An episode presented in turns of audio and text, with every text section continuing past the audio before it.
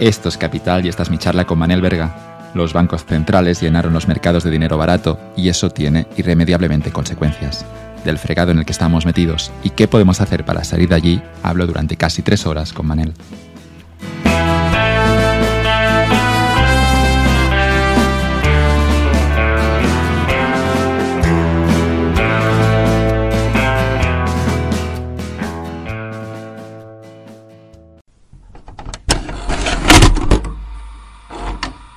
Días, Manuel, ¿cómo estás? Muy buenos días, Juan. Gracias por invitarme. Viniste al programa de Padre Rico, Padre Pobre, que aprovecho ya a todo el mundo que nos, esté, escuchando que, se lo ponga, porque tiene, yo creo que tiene muchas cosas interesantes. Pero pensé, bueno, estamos en crisis, eh, nadie sabe lo que ocurrirá, ¿por qué no traer de vuelta a Manel que, hable de, un poco la situación actual? Y aquí estás. No, no sé de qué hablaremos, tenemos un guion, pero hay como mil temas, ¿no? Veo mil temas, no, no sé cómo arrancar esta entrevista, Manel. Bueno, ya lo has dicho, que estamos en crisis. Bienvenido al capitalismo. Capitalismo es crisis permanente. Se acaba un año, parece que se acaba el mundo, y eh, al año siguiente empezamos a cero de ventas y vamos a tener que vender más. Y todos son riesgos, con lo cual estamos en crisis porque aún estamos eh, en sistema capitalista. Pero tú eres defensor del capitalismo. Tú no, lo dices, no lo estás diciendo irónicamente, lo dices como algo innato y a la vez positivo. bueno del, positivo del capitalismo. Claro, es como decir que te estás muriendo. Si estás vivo, te estás muriendo. Dices, suena muy tétrico, pero es una condición de la vida el estarse muriendo. Pues lo mismo para el capitalismo, la crisis. Porque hay ese discurso de, de izquierdas, ¿no? Que dice que el capitalismo es pobreza, que el capitalismo siempre enriquece a los, a los que ya son ricos y empobrece a los más pobres. ¿Tú no te crees esto? Bueno, es que no es un tema de, yo creo, creérselo o no, es un tema de ver los datos. Em, es decir, el mundo actual es un mundo en el que se muere más gente por eh, enfermedades derivadas de comer demasiado que no de comer demasiado poco. Es decir, y esto es uno de los datos. Miras a educación, eh, miras, por ejemplo, natalidad. Natalidad está cayendo en picado en todo el mundo, menos en África subsahariana. Salió ayer China, que estaba, estaba que tenían datos súper, súper bajos. Era sorprendente, claro, para China, el país más poblado del mundo.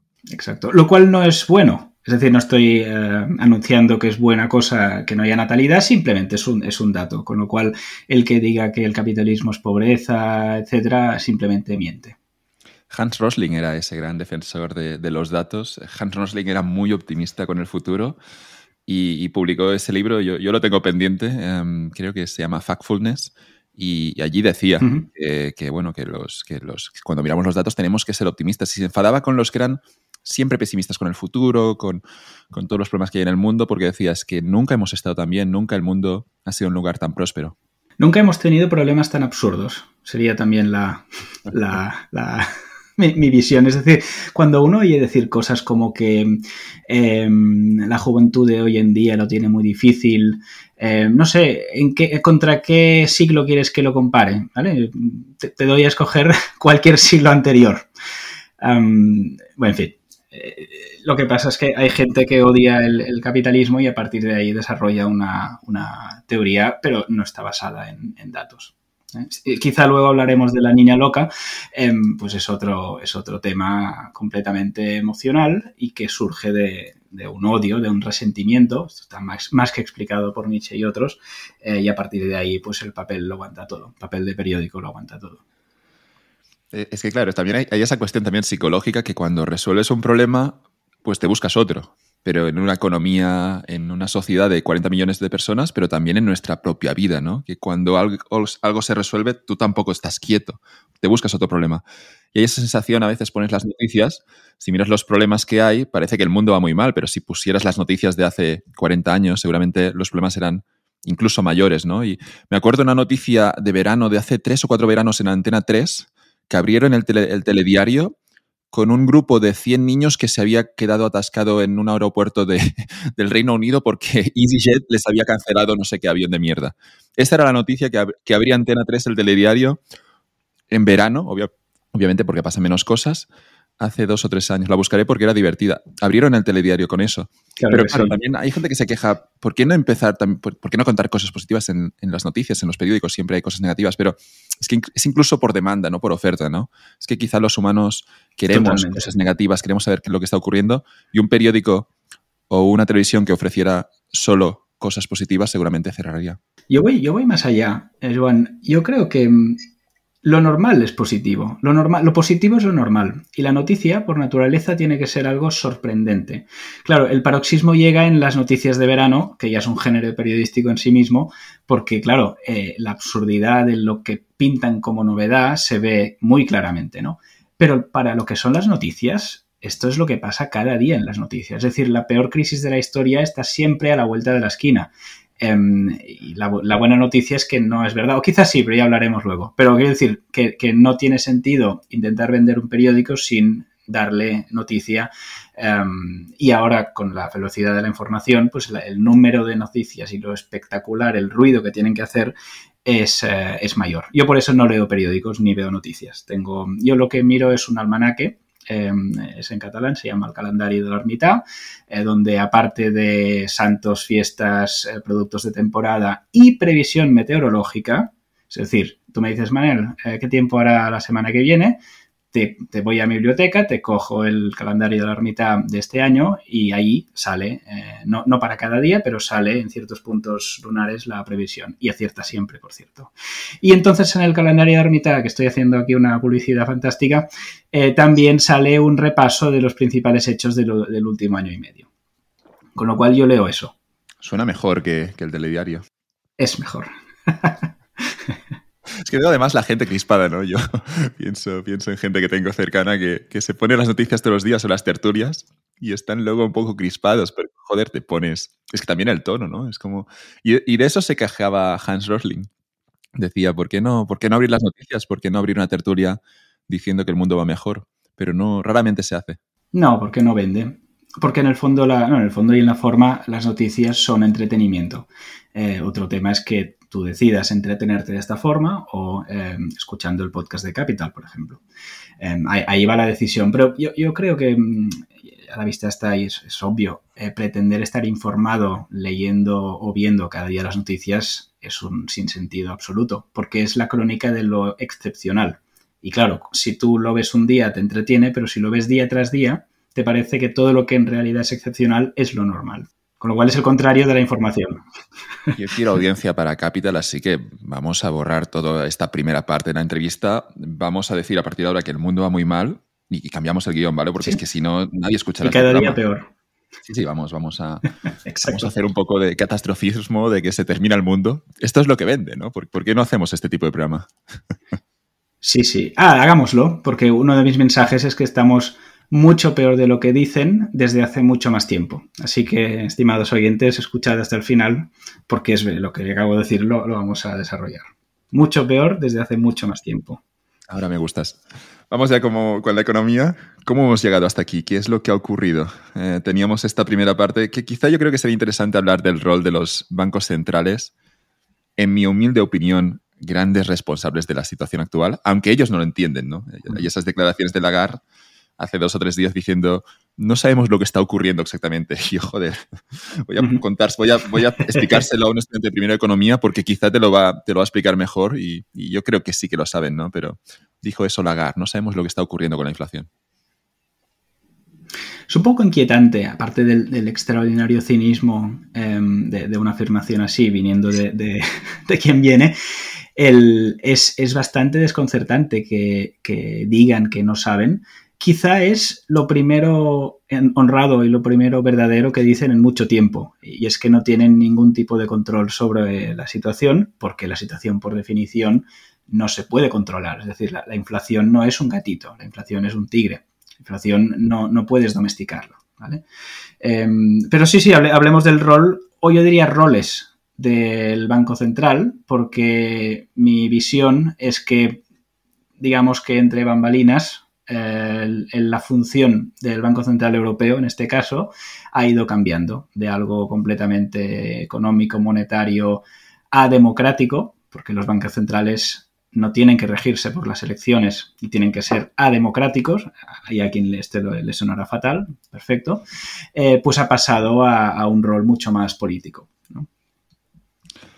Tenemos en Europa tenemos lo que se conoce como el BCE, el Banco Central Europeo. Los americanos tienen la, Fed, la Reserva Federal. Lagarde está al cargo, está al mando del Banco Central Europeo y un señor que se llama Powell es el jefe de la Reserva Federal. Parece en cualquier caso, y siempre se ha dicho, que Powell siempre tiene mucho más poder y Powell de algún modo mueve, el, eh, condiciona las decisiones que luego tomarán el resto de banqueros centrales. Ya me parece bien, porque veo, para empezar, veo a Powell más competente que, que Lagarde, que es un desastre en todo. Sí, a ver, eh, Lagarde es una señora que mm, alardea de simular beber vino pero en verdad no bebe. Es decir, está alardeando de, un engaño, digámosle, simpático y necesario en ciertos ambientes para no acabar borracho, pero sí que es curioso que este podcast, creo que dijiste que se titularía La resaca, em, es, simbólicamente divertido que la máxima, digamos, responsable en este momento de la política económica europea dice que parece que beba para que al final el resto de gente a su alrededor lo haga, pero ella no bebe para mí es, fácil de... Se comenta sola la anécdota. No, conocía ese vídeo, es alucinante cómo lo hace. ¿eh? Es, como que realmente ella coge la copa, se lo cuenta al periodista del, creo, no sé si es el 60 Minutes de, Estados Unidos, coge la copa, parece, hace, hace ver como que está bebiendo y, en realidad no, no, toma nada de vino. Vídeo que, por cierto, no he encontrado en YouTube, em, pero sí en Twitter y Facebook. Eh, dejo a, a, cada uno la interpretación de esto, yo no tengo ninguna, pero para la anécdota. Es decir, no se encuentra en, YouTube. No, lo que decía el, bueno, lo que decía es el Banco Central Europeo. El Banco Central Europeo es, el heredero, digamos, del Banco Central alemán, eh, que fue, simplificando mucho, eh, un invento inglés eh, para evitar que Alemania se endeudara para financiar otra guerra. hicieron una cosa bastante curiosa y es que los banqueros centrales alemanes respondían con su patrimonio respondían con su patrimonio de posibles desastres que hicieran. Entonces, eh, la obsesión era mantener la, llamémosle, calidad del dinero em, y el, digamos, el Banco Central Europeo cogió esa, digamos, eh, objetivo del 2% de inflación, que dices, ¿por qué me vas a robar un 2% cada año y además lo pones por escrito? Pero eso es otro tema que yo tampoco entiendo. Número mágico. Pero seguro que algún macroeconomista con sus malas artes nos daría una explicación que seguramente no entenderíamos tampoco. Pero bueno, eso ya lo dijo, ya, lo, ya lo dejo a, cada uno.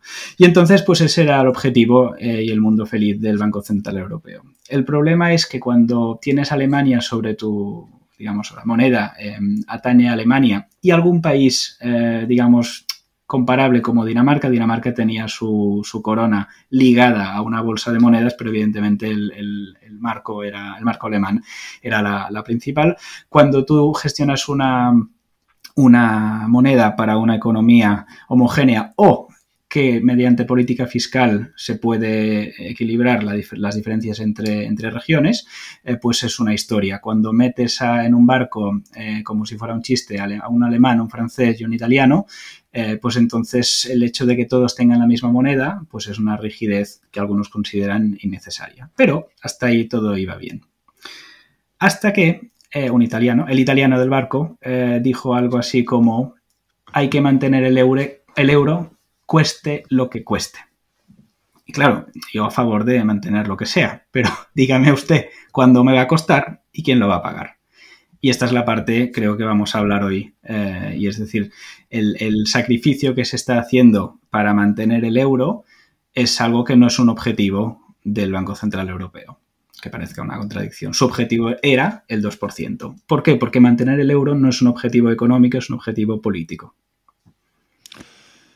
Repasaremos ahora los, los estatutos del Banco Central Europeo, pero antes, para que la gente que no tenga conocimiento económico, ¿cómo, cómo le contaríamos qué es lo que es, un, es un banco central de forma simple, de la forma más simple posible? Yo diría que mm, en la sociedad en la que vivimos no es posible fabricarte tu propia moneda. Eh, lo que haces es trabajar y después cambias ese trabajo, lo, perdón, no lo cambias, lo almacenas en dinero. La, moneda tiene tres funciones, podemos tocar, pero em, una de ellas es el almacenamiento de, de valor, llamémosle almacenamiento de trabajo. Entonces, como esto no nos lo fabricamos nosotros y anteriormente en la historia te podías fabricar tu propia moneda. Si, por ejemplo, vivías en Dinamarca hace muchos, muchos años, eh, pero no tanto a escala, digamos, eh, humana, podías fabricarte puntas de flecha de sílex. Yo tengo algunas que me he hecho yo mismo, no valen nada, en el sentido de que no, no, son utilizables, pero sí que se han encontrado eh, hallazgos em, arqueológicos muchas puntas de flecha cuya cantidad junta no se justifica efectos de cazar patos. Es decir, eh, se justifica a nivel de almacenamiento de valor. Pues para construir una punta de flecha no es muy complicado, es, darle a la piedra, ¿vale? Eh, con el ángulo correcto, pero sí que requiere un esfuerzo. Con lo cual, la punta de flecha como moneda, tú podrías fabricarte tu, propia moneda. Pero tiene que ser, que tener un trabajo detrás, que eso es lo que le dará valor. Aunque, aunque ese trabajo luego no sirva para la caza, que es la parte fascinante, ¿no? El momento en el que alguien ha invertido 10 o 20 horas en construir eso, lo que ocurre es que automáticamente tiene una señal creíble para que funcione como moneda.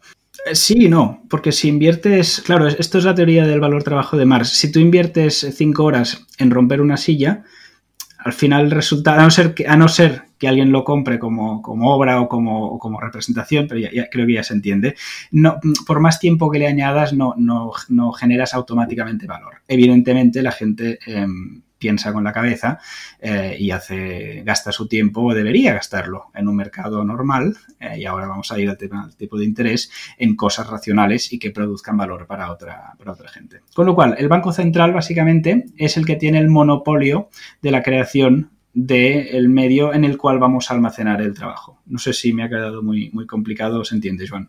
Sí, yo creo que se entiende, se entiende perfectamente. Yo siempre cuento en la universidad que, claro, ahí es como también el, banco de los bancos. Es el banquero que presta el dinero a, los bancos comerciales y luego los bancos comerciales eh, son los que terminan prestando o almacenando el dinero de, la población. Aunque el dinero no está allí, ¿no? Porque tendremos muchos temas hoy.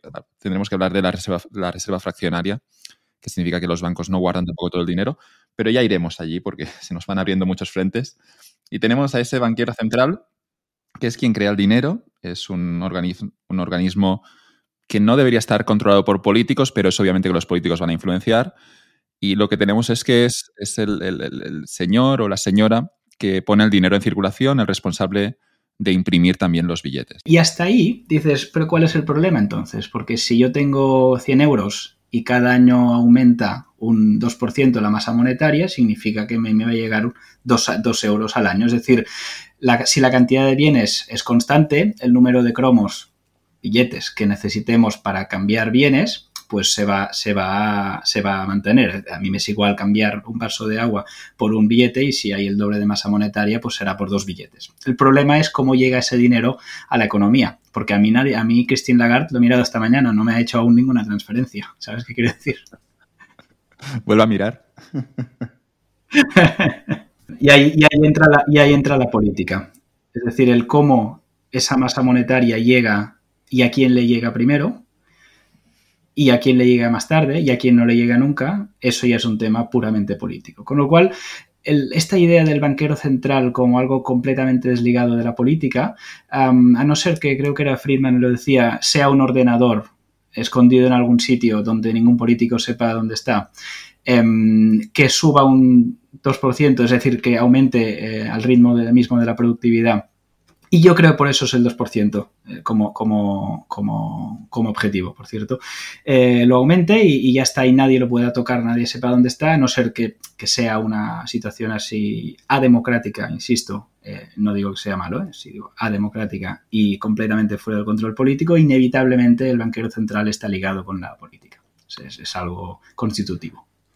Estaba ayer leyendo la página web del BCE, donde van a vigilar cada palabra, igual que cada vez que, interviene Cristina Lagarde o... Voy a decir ahora Gonzalo Bernardos. Me refería obviamente al vicepresidente Guindos. suerte, que no está, suerte de que no está Bernardos en el BCE. No, no sé qué pasaría bueno, quizá lo haría mejor que Lagarde. Yo no diré que no. Sería divertido eso. Si alguien nos escucha y tiene poder, pues no sé, que mueva fichas. es que tengo que invitar a Bernardo a Capital, pero no, he encontrado todavía el momento y dudo que acepte, pero, pero creo, me, consta, Manel, que a ti también le, tienes estima a ese hombre. Sí, a ver, yo lo tuve como, como profesor. Buen profesor, ¿no? no, pero hablemos de economía.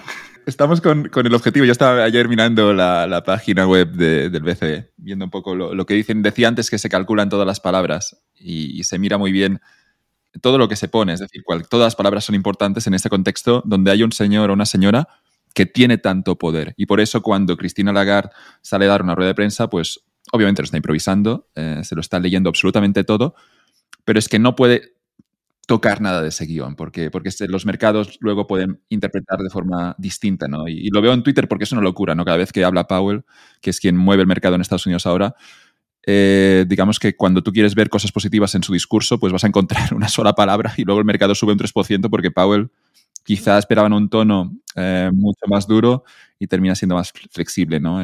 los conceptos en inglés, si alguien está siguiendo la política económica, se habla de dovish y hawkish. Dovish, creo que es es, es una paloma, ¿no? Dovish. Y hawkish es un halcón. Y lo que tenemos es que si eres hawkish, si lo he entendido bien, es que eres más de política más, más dura, es decir, de tener tipos de interés altos. Y si eres dovish, es que, es que tienes un tono de. Tienes, el banquero central tendrá un tono de bajar tipos y de estimular la economía. No sé si me he liado con esto, porque estamos llenos de animales aquí los economistas. Tenemos también los, los osos y los, los toros y es como que nos gustan estas analogías. Y a mí me gusta el búho. No sé si tiene mucho que ver con el, con el podcast, pero a mí me gusta el búho porque es a la vez eh, ave rapaz, eh, pero al mismo tiempo tiene la idea de la sabiduría, Minerva, etc.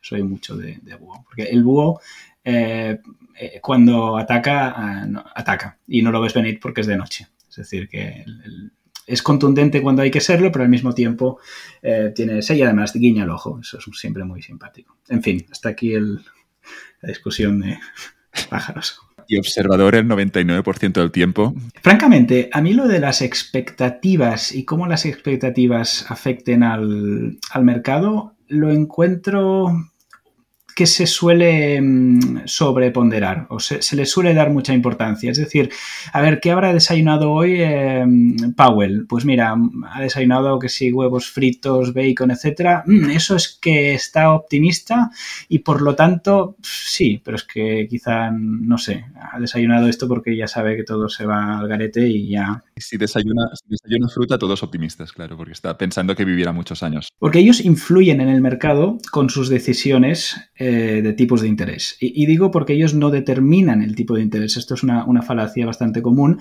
Ellos determinan un tipo de interés y el, el, resto de tipos de interés evidentemente los determina el mercado, porque si no, no sería divertido si fuera un solo tío diciendo lo que, lo que tiene que ser el, tipo de interés. Es decir, el podcast no tendría lugar si, si, si eso fuera controlable. ¿no? Con lo cual ellos determinan una de las cosas que después afecta al resto. Eso es lo sólido, esos son los hechos. A partir de aquí, eh, lo que ellos puedan influenciar en lo que la gente, o sea, lo que ellos creen que la gente va a pensar de lo que la gente piense, que va a pensar la otra gente, etcétera, etcétera, pues esto ya es mucho más complejo. Y francamente, eh, lo que decía antes, si alguien se cree, es decir, ahora imagina que sale Christine Lagarde y dice A o dice B, realmente vas a cambiar tus decisiones de inversión basado en un comentario de una señora que tú interpretas en una rueda de prensa. Hombre, quizá algo sí, pero no va a tener mucho, mucha solidez. Bueno, pero tenemos las palabras de Draghi que decías antes, ese whatever it takes, que, sí que tuvieron efecto. Es decir, tres palabras eh, pueden mover el mercado.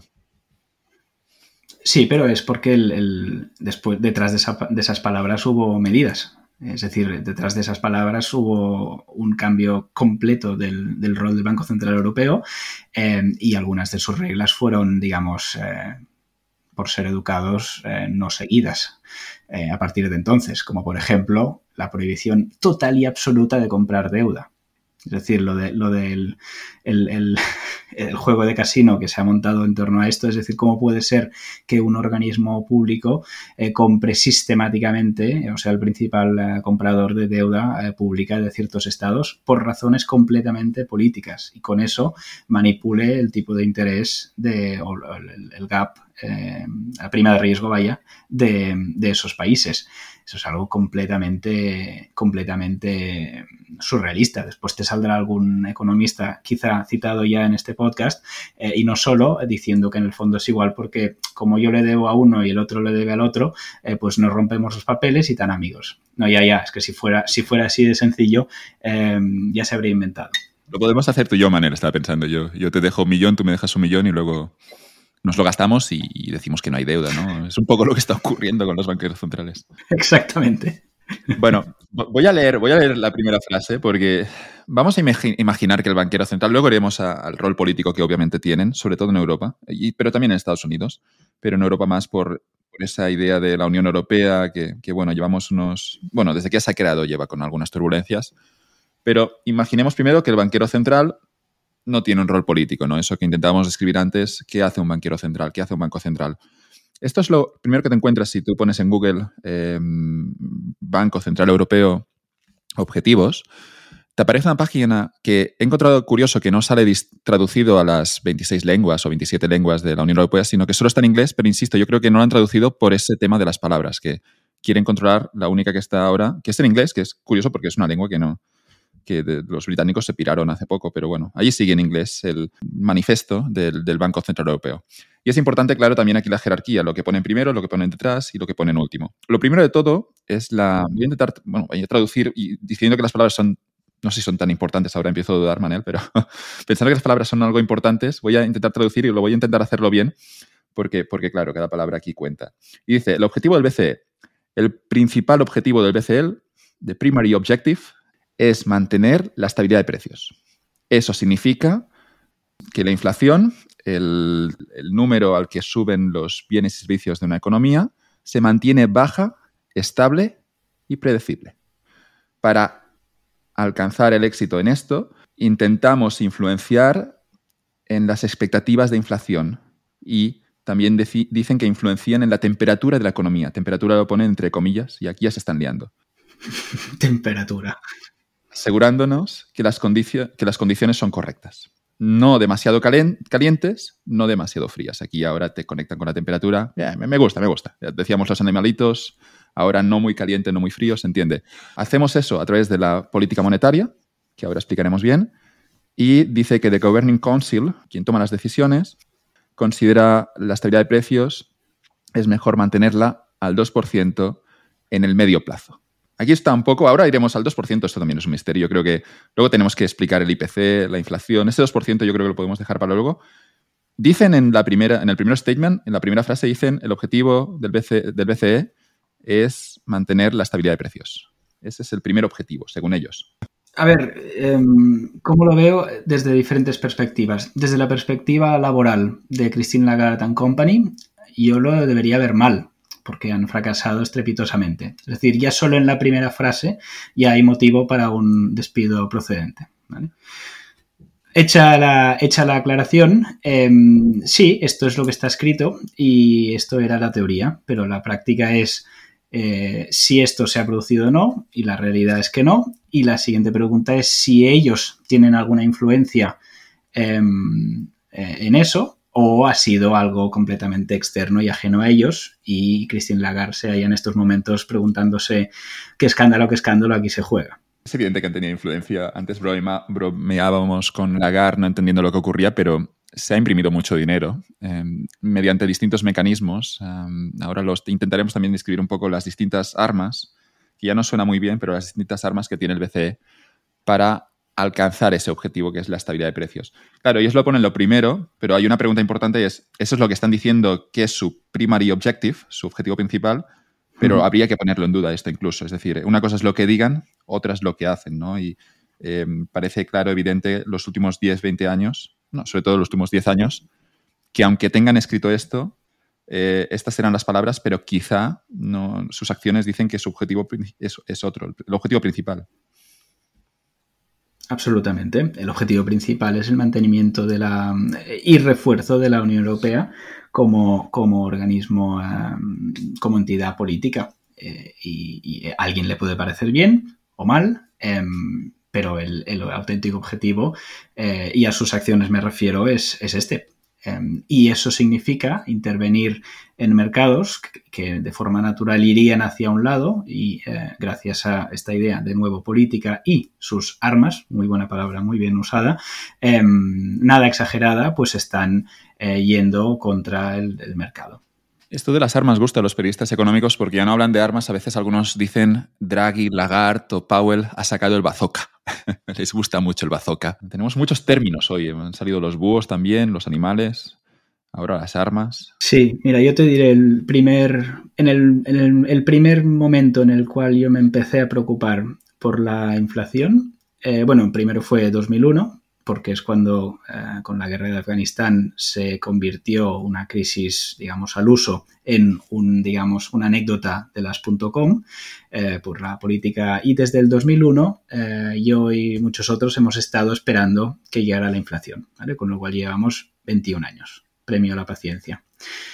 Yo me empecé a preocupar realmente, creo que fue alrededor del 2015, por una anécdota. Leí no sé dónde que no sé quién em, decía que ahora era diferente porque gracias a los ordenadores el banquero central tenía muchísima información que podía centralizar, hacer cosas de big data con ella y a partir de ahí ajustar muy bien. Y yo cuando oigo cosas que se dijeron en los regímenes comunistas aplicadas a hoy además con la coletilla esta vez es diferente, entonces es cuando yo me empiezo a preocupar. Con lo cual, yo no, no dije va a haber inflación enseguida, porque además yo nunca hago, previsiones, y, si las hago son para, digamos, en modo tertuliano, modo barra de bar, pero no en, mis inversiones, y me remito al, podcast anterior para quien quiera ampliar sobre eso. Pero sí que empecé a decir, aquí hay gente que se cree más lista de lo que es, eh, porque creer que puedes coger toda la información, centralizarla em, y además tomar decisiones sobre ella, pues eh, me remite a, digamos, eh, experimentos pasados eh, desastrosos. Sí, yo creo que fue Hayek, ¿no? Que, anticipó muy bien la caída de la Unión Soviética. No porque hubiera políticos corruptos, que también lo sabía, estaba lleno de corruptos eso en un momento, sobre todo al fin, bueno, todo momento de la Unión Soviética, quien tomaba las decisiones tenía había mucha corrupción, pero decía Hayek que el principal problema era informativo, era que el burócrata en Moscú no, no puede saber lo que ocurre a mil kilómetros de distancia, no puede producir y tampoco puede generar la demanda, no, sabe lo que la gente quiere consumir. Y decía que resolver el problema económico, es decir, la escasez de recursos, se puede hacer en el mercado de forma mágica, pero cuando alguien tiene que controlar toda la economía, 100% de economía, a través de planificación central, decía Hayek que lo realmente difícil era resolver ese problema a nivel informativo, no tanto por los incentivos, es decir, hacer más o menos corruptos a los políticos, eh, puedes imponer penas de prisión muy duras a los corruptos, sino que decía que a pesar de que tú tuvieras al Dalai Lama al cargo de la Unión Soviética, decía Hayek que eso terminaría colapsando porque no había suficiente información para tomar buenas decisiones. Totalmente. Y, además yo lo, simplifico, lo, sintetizo en un defecto humano, eh, en un pecado, de hecho, eh, que es la presunción. Es decir, el gap entre lo que sabes y lo que tú crees que sabes va a determinar eh, tu éxito en la vida. es decir, independientemente de lo inteligente que, sepa, que seas o de lo mucho que sepas o de lo muy poco, si tu gap entre lo que sabes realmente y lo que crees que sabes es pequeño, más o menos te va a ir bien. Cuanto mayor sea este gap, em, más, digamos, arriesgado se vuelve todo como digo, independientemente del nivel de conocimiento en términos absolutos que tú tengas. Pero mucho peor que la avaricia, entonces. Es decir, se, generan mucho distorsiones mucho mayores por eso que comentas que por simplemente gente avariciosa. Bueno, es que la, codicia es mi pecado favorito. Em, entonces, claro, yo, no voy a hablar mal de, avaricia ni de codicia porque eh, yo, creo que uno, uno, tiene que escoger cuál va a ser su pecado preferido. No, no necesariamente los 15 años, sino cuando uno se conoce, ha estado expuesto a situaciones, al final ves y después pues ves, eh, eh, ves otra gente y identificas cuál es su pecado favorito. con tener uno ya basta, tampoco hagamos propaganda de, de que la gente se porte mal. El mío es la pereza y estoy muy contento porque justo la semana pasada leía que, que Kahneman le soltaba a Thaler, que son amigos, que, le decía como que, era, que Thaler era súper perezoso, pero decía que eso era algo bueno porque, es, porque hacía que, que Thaler luego solo trabajara en aquellos proyectos que realmente le importaban. Como era tan perezoso, no, el tío no movía un dedo si, si no le importaba un poco al menos el objetivo ese, ¿no? No, no era capaz de motivarse para hacer algo en lo que no creía. Y con ese comentario de Kahneman, pues yo ya también ya ya aprovecho para reivindicarme como perezoso. Ya, ya lo era antes, pero ahora no, no me escondo.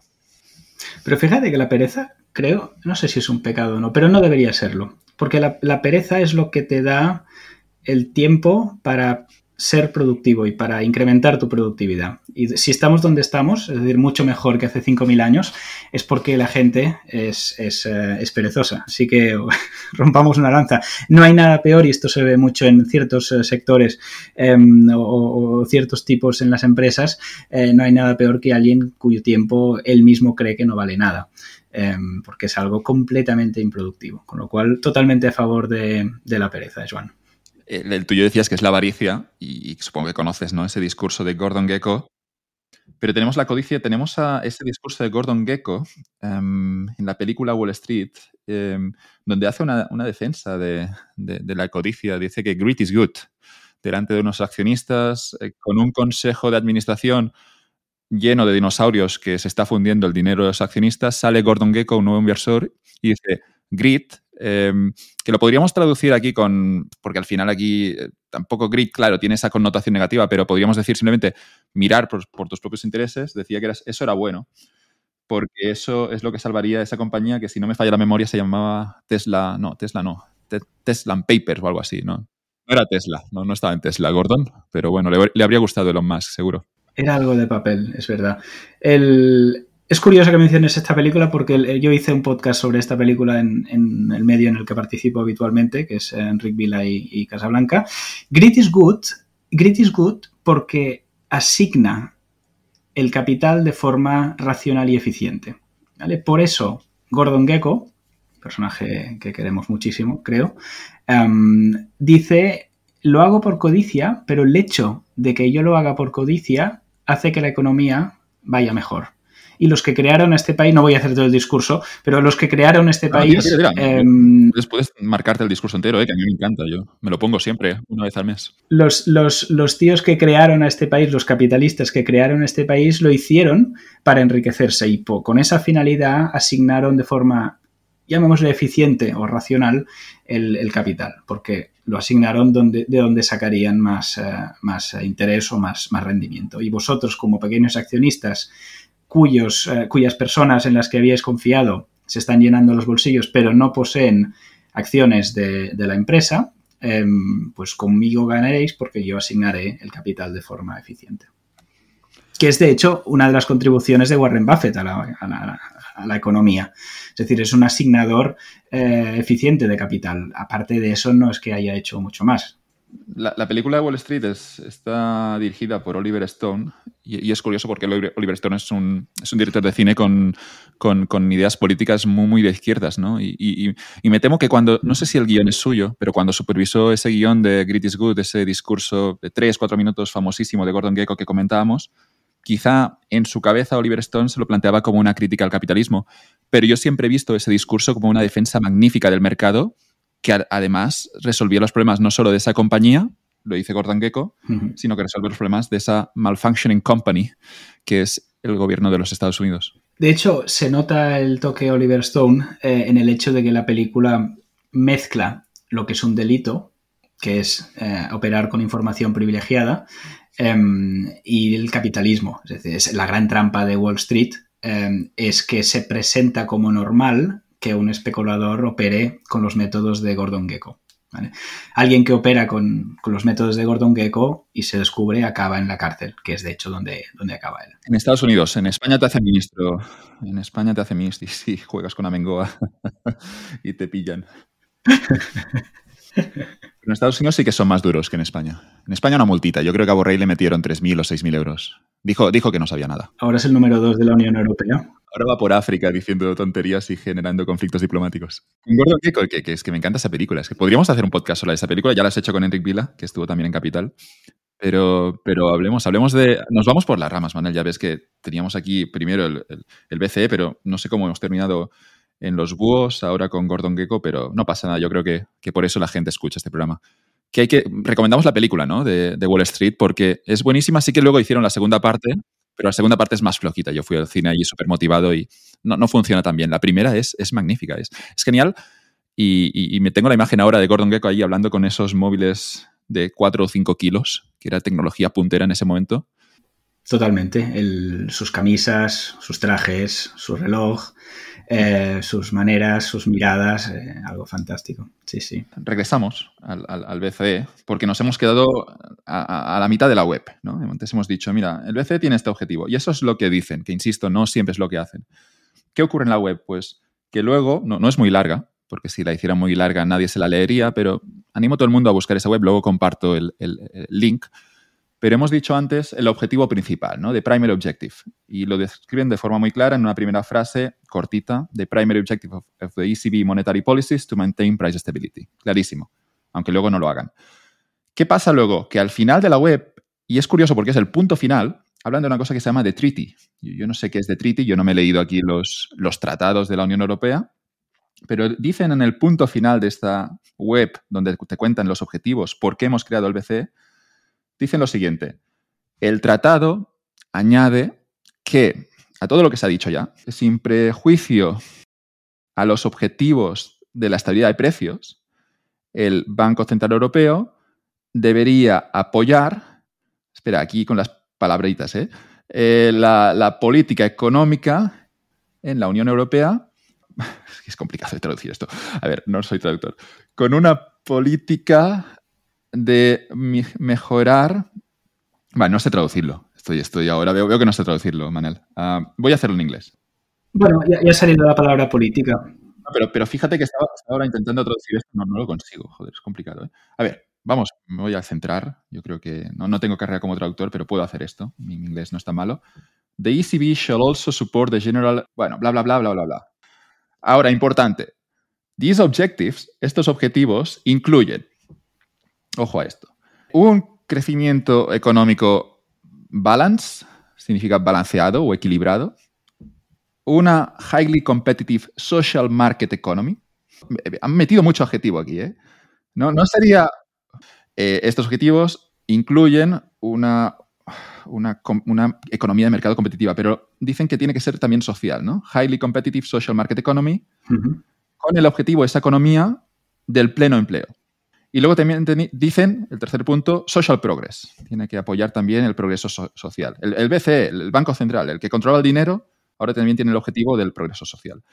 Y luego pone una coma, la siguiente frase es and a high level of protection and improvement of the quality of the environment. Y eso seguramente lo han metido más tarde, porque esto hace 20 años yo no creo que fuera una prioridad y, ahora por suerte también nos preocupamos por el planeta, pero es curioso que el, BCE como que también está con el tema climático. Compromiso de proteger y mejorar la calidad del medio ambiente.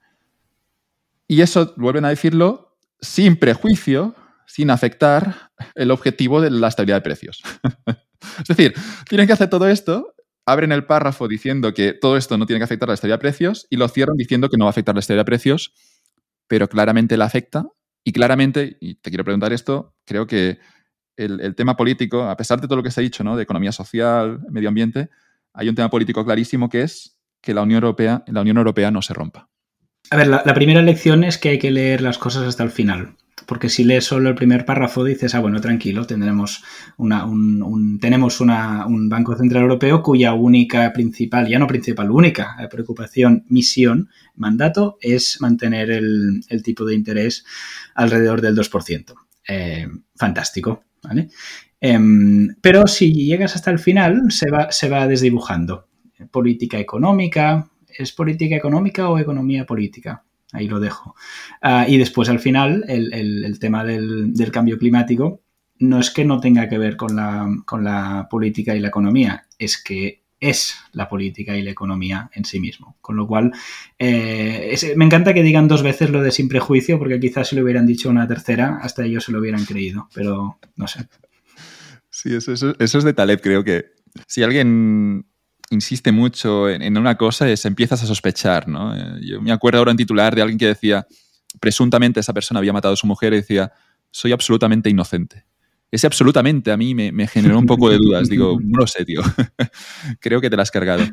Porque, porque al decir soy inocente, si dices soy inocente ya es, es suficiente, es, una palabra que no necesitas añadir un, calificativo, ¿no? Es inocente, Correcto. No, tiene, no puede ser muy inocente. Eres inocente o eres culpable. Añadiendo a veces un adverbio, piensas que, que, ganas credibilidad, pero podría ser todo lo contrario. El lenguaje persuasivo, el lenguaje eficiente, es ese lenguaje más simple. Y aquí el BCE, hay un bonito ejemplo, ahora que lo vemos a esto, Manel, hay un bonito ejemplo que es, es como una señal, aquí nos diría Freud, que el BCE seguramente duda de sus palabras y por tanto tienen que ponerlo dos veces. Totalmente. Aunque yo, Joan, no quisiera que quedara como que el o la culpable de todo es Madame Lagarde em, y que podrían haberlo hecho diferente. Es decir, estamos delante de un cambio de, mundo, una generación, eh, los, baby, los, baby, boomers, que, digamos eh, son los, los principales votantes, por ejemplo, y em, hay una trampa bastante habitual de algunos macroeconomistas y es focalizar en una persona que podría haber hecho una cosa y decidió unilateralmente hacer la otra y esa persona o bien es ignorante o bien es mala o bien ambas cosas. Es decir, aquí es un sistema em, que es multipolar y lo que haga el señor Powell en Estados Unidos evidentemente afectará a lo que haga eh, la, Unión Europea, perdón, el Banco Central. Fíjate que ya los confundo, como, como, estamos diciendo. Y es el tema del mundo con interés cero, y esto me remito al 2001. ¿vale? Em, cuando, claro, decíamos, ¿por qué el interés tiene que ser el 2%? Yo diría que hay dos razones. Eh, y yo no soy economista, pero lo digo como una cosa buena, permíteme la, provocación. Yo diría que está suficientemente lejos del cero eh, para que haya algo de... Perdón, tipo de interés no, la inflación. Disculpen el, lapsus. la inflación al 2%. Está suficientemente lejos del 0% para evitar que haya deflación, que parece que es algo que si, que si sucede se acaba todo. Eh, al menos en, digamos, en la economía que yo estudié, y eh, está suficientemente, eh, digamos, cerca de una estimación de los, las ganancias de productividad mediana año tras año en un sistema competitivo. Con lo cual, yo diría por eso hablan del 2% de, inflación. Claro, el 2% de inflación es, significa que si yo puedo decidir entre consumir ahora por valor de 100 euros o el año que viene, el año que viene solo podré comprar 102 euros. Y francamente, dicho así, parece muy poco atractivo. Cuando antes eh, decía al principio del podcast que estamos mucho peor de lo que pensamos desde hace muchísimo más tiempo, una de sus eh, derivadas es el tipo de interés real. Es decir, eh, el, tipo de interés real es el tipo de interés versus la inflación. Y en este sentido, con tipos de interés alrededor de cero y pequeñas inflaciones del 2, 3, 4, menos 0,5, hablo de los años entre 2010 y 2020, em, sí que hubo una erosión, es decir, que cuando el tipo de interés, perdón, la inflación real, no el tipo de interés real, la inflación real ya no es del 2%, sino que es del 3, del 4, del 5%, dices, empieza a perder eh, poder adquisitivo. Y esto se ha visto en los últimos 10 años. El trabajador en España no ha visto su salario muy incrementado y ese 2% es como un pequeño roedor que se te va royendo el, el, salario o la capacidad adquisitiva de tu salario. Dices, no, 2% de inflación es que no hay inflación. Bueno, no hay inflación, pero al cabo de 10 años has perdido 20-25% de tu poder adquisitivo. Tenemos este, esta herramienta principal del BCE, que es el control del tipo de interés. El tipo de interés es lo que es el precio del dinero.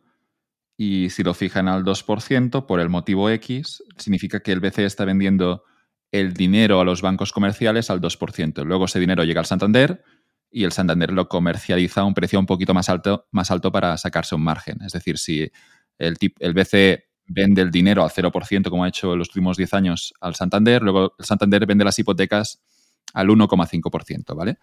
Eh, si el BCE vende el tipo, el, dinero, el precio del dinero, el tipo de interés es el 2 o el 3%, luego el Santander esa hipoteca la subirá seguro al 4 o al 5. Ocurre también con los ahorros, porque tenemos que hablar de la otra pata. Es decir, si, si tú pones el tipo de interés al 0% por los ahorros se pagará nada, pero si pones el tipo de interés al 3 o al 4, aunque el crédito será más caro, es decir, las hipotecas, ahora quien se endeuda le sale más caro, también es cierto que quien tiene ahorrado eh, puede sacar más de, ese capital. ¿no? Y, esa es la otra pata interesante porque tenemos aquí la idea esa keynesiana, ¿no? que, el BCE eh, puede estimular la economía cuando todo va mal y lo hace a través de un tipo de interés bajo. Para entendernos, si el tipo de interés es 0%, lo contaba ahora muy bien Manel, eh, lo, que tenemos es que hay un incentivo a consumir en el presente porque es que el dinero no cuesta nada. De los últimos 10, 15 años, que es que el dinero era gratis. Y eso, de algún modo, es algo que no se ha habido nunca en la economía porque el dinero siempre tiene un coste. Es decir, tú, el dinero es un, coste de oportunidad entre el presente y el futuro. Si tú me das dinero gratis a cero o al 1%, lo que tenemos es que para mí es súper barato endeudarme y automáticamente estás empujando a toda la economía a consumir hoy, a no ahorrar y a no pensar quizá en el futuro. Es exactamente eso y la palabra clave es futuro. El tipo de interés no es solo el, ¿cómo se llama?, el precio del dinero. El tipo de interés es el precio del tiempo también. Es decir, si el tipo de interés es muy alto, el futuro tiene mucho valor porque podré gastar eh, mucho más o gozar mucho más si me espero. En cambio, si el tipo de interés está a cero, em, es del género tonto concebir ningún futuro. Entonces, eh, con, los tipos de interés a cero o negativos, se puede decir que el futuro ha sido eh, abolido o disuelto por orden gubernamental, dando lugar a una serie de, valores que van mucho más allá de lo económico. Es decir, si me dices que en una sociedad el tipo de interés está al 0% y no digo una economía, digo una sociedad, pues evidentemente el, ahorro está completamente desincentivado. El ahorro es lo que acumula capital y el capital es lo que da nombre al capitalismo, por cierto. Se destruye poder adquisitivo. Eh, porque por poca inflexión que haya, si los depósitos dejan de existir, como ha sido el caso, pues no, no, no, no, es posible, digamos, seguir. Todo lo que es el negocio bancario y de seguros eh, entra en crisis o en, vía muerta completamente, porque si tú tienes que pagar unas pensiones eh, o unos seguros del tipo que sean, lo que te interesa es poner eh, ese banco de dinero que tienes o esa bolsa de dinero que tienes en productos de un riesgo bastante limitado para tener, digamos, para sacarle algún rendimiento y tener para devolver en caso de, de, los cobros de los seguros. ¿no? Con lo cual, todo el mundo que se crea con un tipo de interés cero, es decir, un mundo en el que el futuro no existe, es un mundo muy raro. Es una burbuja completamente, una inversión de valores nunca vista antes, eh, al menos que yo recuerde, o que yo sepa. Porque la idea es que había un futuro, y la idea es que había un pasado. Y cuando vemos lo que está pasando, especialmente en Estados Unidos y no solo eh, con el tema woke y su visión sobre el pasado, eh, también se ve que el hecho de disolver el futuro ha disuelto la idea de pasado. Con lo cual la idea total de tiempo eh, en el mundo en el que estamos deja de, deja de existir. Lo, contaba bien el profesor Bastos en este podcast y decía algo así como que es interesante entender el crédito y el ahorro y cómo funciona esto también para generar riqueza o, para, o para empobrecernos o para hacernos esclavos. Y lo que decía el profesor Bastos, muy interesante, es que él entendía el crédito, pedir un crédito para, para comprar maquinaria, para comprar, em, si vamos a una economía más, más primaria, para comprar bueyes hace 200 años para, para ser más productivo en, en tu campo con la agricultura.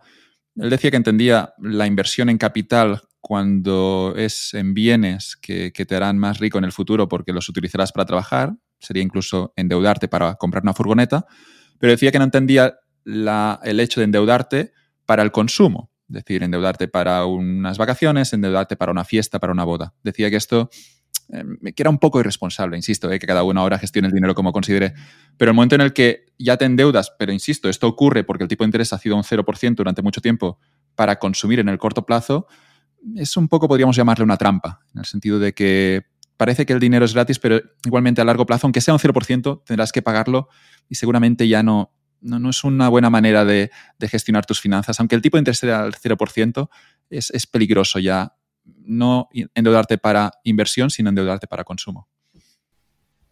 Es peligroso si tienes que pagarlo tú, pero si cuentas que tus hijos y tus nietos lo van a pagar, entonces ya no lo es tanto. Entonces vamos a hablar mayo del 68. Eh, no vamos a hacer un podcast sobre el tema.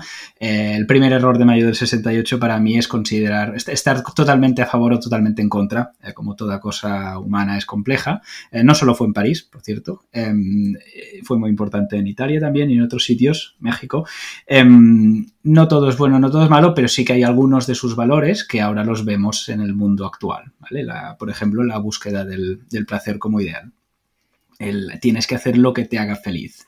Sé, yo hablando con mis abuelas y mis abuelos, no tenían esa idea de que lo que hay que hacer en, en la vida es lo que te haga feliz. Esto es una idea muy, muy nueva. Ojo que es súper tramposa, luego tampoco te hará feliz. Exacto, porque el tema de la felicidad es, es, algo bastante mm, difícil de, definir, ¿no? Eh, yo, por ejemplo, yo no digo que yo no sea feliz en mi vida, pero yo no busco la felicidad, yo le busco sentido. Esa es otra cosa muy diferente, ¿no? Con lo cual, Mayo 68, hay muchas ideas que ahora nos parecen muy establecidas que entonces eran bastante nuevas. Eh, por ejemplo, una, una de mis preferidas, el matrimonio por amor es decir, la loca teoría de que cuando tienes las, hormonas a tope, eh, estás capacitado para decidir con quién te vas a pasar eh, el resto de tu vida. Las últimas noticias que tengo es que no está yendo bien. No defiendo otras cosas, no, solo observo la realidad y digo cosas que nos parecen completamente normales. Eh, Joan Manel se ha enamorado de una chica cuando tienen 20 años, señal que es la persona con la que van a querer estar cuando tengan 60 pues eh, es eh, como mínimo cuestionable. Hay, ese estudio, yo no sé, no sé dónde lo he sacado, pero que decía que, encontraba que en las familias entre cultura india, no, india nativos de, no los indios nativos de Estados Unidos, sino los indios de la India, que viven en Estados Unidos, perdón por la confusión, lo que ocurría es que esas familias indias eh, tienen esa costumbre de organizar, o, sí, un poco organizar las bodas de sus hijos, de emparejarlos con una chica o con un chico y lo que encontraba es que las bodas de conveniencia, que se llama, eh, lo, que ocurría es que, es que luego estudiaron la felicidad entre esas bodas comparándola con bodas por amor, eso que decías de las hormonas alteradas. Y lo que encontraban es que al, al cabo de 10 o 20 años, siempre que nos fuera impuesta por los padres, obviamente no hablamos aquí de un matrimonio donde casan a un hombre con una niña de 12 años, no era esto, era, no sé cómo funciona en Estados Unidos, no estoy dentro de esas familias, pero como que los padres hacen la sugerencia, te lo buscan muy bien, ¿no? Tú no tienes que estar en Tinder ahí buscando chica o chico, sino que los padres organizan el encuentro. Y era, y era curioso porque tú también tienes el derecho a veto, si no te gusta el chico o la chica, tú puedes decir que no, no creo, pero, pero que cuando esa boda de conveniencia organizada por los padres en la que los dos aceptaban, encontraban que al cabo de 20 años no eran ni más ni menos felices que las bodas donde se habían encontrado eh, por amor. Y, era curioso, lo, encontró, lo encontré divertido, ¿no? Digo, joder, es que claro, es que quizás está todo un poco eso de las bodas por amor, no, no, es ninguna garantía que el, si las toma de decisión con, con las emociones muy alteradas, no es ninguna garantía que esto funcione mejor a largo plazo. ¿Verdad que no? O al menos no lo parece. el, Sí, sobre las bodas llamadas por amor o los matrimonios por amor, hay un pequeño sesgo que también es conveniente remarcar y es que la gente no se suele eh, juntar con gente muy diferente. Es decir, hay, unas universidades, hay unos colegios, hay unos barrios, hay unos pueblos, hay, ah, es decir, que a pesar de que sí, la, idea sea, o el titular sea el matrimonio por amor, em, el digamos, el rango de posibilidades es relativamente limitado. Tinder abre eso, por ejemplo. Entonces, claro, surgen estas estadísticas de Tinder que nos gustan, que nos gusta tanto eh, repasar. Pero sí, sí. Todo este programa era sobre BCE, pero no sé qué coño estamos hablando de Tinder, pero me gusta más así. Pero que luego podemos hacer ese comentario de que en Tinder, eh, insisto, yo no he estado, pero me han dicho que, tampoco encuentras la, felicidad, ¿no? es decir, aquí que cada uno escoja las herramientas que, considere óptimas. Como que también hay gente que a veces como que está mucho en Tinder y me temo yo como que tampoco hay un momento en el que quizá incluso te cansas ¿no? de eso y es como que, bueno, buscas otra cosa y regresamos a eso que decías de tus abuelas, que no hay que buscar la felicidad, tienes que buscar el compromiso, tienes que buscar eh, trabajo, tienes que buscar algo que, de lo que estés orgulloso, pero esto no necesariamente tiene que ser quizá el camino más fácil o más placentero, sino que puede ser incluso el camino más difícil, es aquí donde puedes encontrar el sentido. Totalmente. Vida con sentido, una serenidad, estar de acuerdo, en paz contigo mismo, poder mirar a, la cara a tus hijos eh, y decirles yo hice esto, yo he hecho lo otro y por estas razones. Esto a mí es lo que me llena. Eh, la búsqueda del placer inmediato pues me sirve, pero hasta lo que, digamos que da, da, para lo que da para lo que da. Respecto a Tinder, ya que estamos hablando de economía, yo diría el mercado matrimonial es un mercado eh, increíblemente regulado porque solo te puedes casar con una persona. Después te puedes casar con otra, pero no puedes acumular. Es decir, lo que sucede en un sistema competitivo que es winner takes it all, no, pero es claramente piramidal, Eh, eso es lo que sucede en Tinder. Eh, mucho menos que un 20% de los perfiles atraen a mucho más que un 80% de los perfiles. Eso en mujeres. Después en hombres es diferente y de ahí también salen unas cuantas eh, conclusiones. Pero la idea es que creo que es el 13% de los perfiles de, hombres. Em, no, me, cojáis con la estadística aquí, no la sé, pero digamos que un número muy limitado de perfiles de hombre atrae a la mayoría de, perfiles de mujeres. Con lo cual, al ser un mercado no regulado, digamos, el el, mercado entra en el, tema sentimental. Esto Huelebeck lo, lo explica muy bien en, algunos de sus libros, por cierto. Y como siempre, pronostica el colapso de la sociedad por culpa de esto. Pero ya te digo, la idea de casarte con la persona a la que quieres, a alguien del siglo XVII le habría parecido pues, extravagante. Es decir, tú te casas con una señora porque es lo que hay que hacer y después tienes tus amantes y ella tendrá los suyos y ya está. Es decir, lo que quiero decir es que ideas que parecen muy nuevas, eh, perdón, muy viejas, en verdad son, son, son muy nuevas. Y esta idea de que no existe el futuro y no existe el pasado, pues francamente es bastante nueva. Em, y, lo que crea a nivel ya, vamos a bajarlo a nivel de empresas, eh, son empresas completamente zombies. Es decir, si ahora Joan, tú y yo nos juntamos y cogemos, hacemos una empresa, esta empresa, imagina que sea capaz de transformar 100 euros a principio de año, los pedimos prestados y a final de año producimos 120, ¿vale? Con eso devolvemos un préstamo y nos queda para, para ir de copas, digamos. Ahora imagina que nosotros pudiéramos hacer una empresa con un tipo de interés al 1%, eh, que al cabo de un año de trabajo duro, con 100 euros es capaz de producir 101. ¿Cuán sana, cuánto sana es esa empresa? ¿Cuál es la calidad de nuestro trabajo?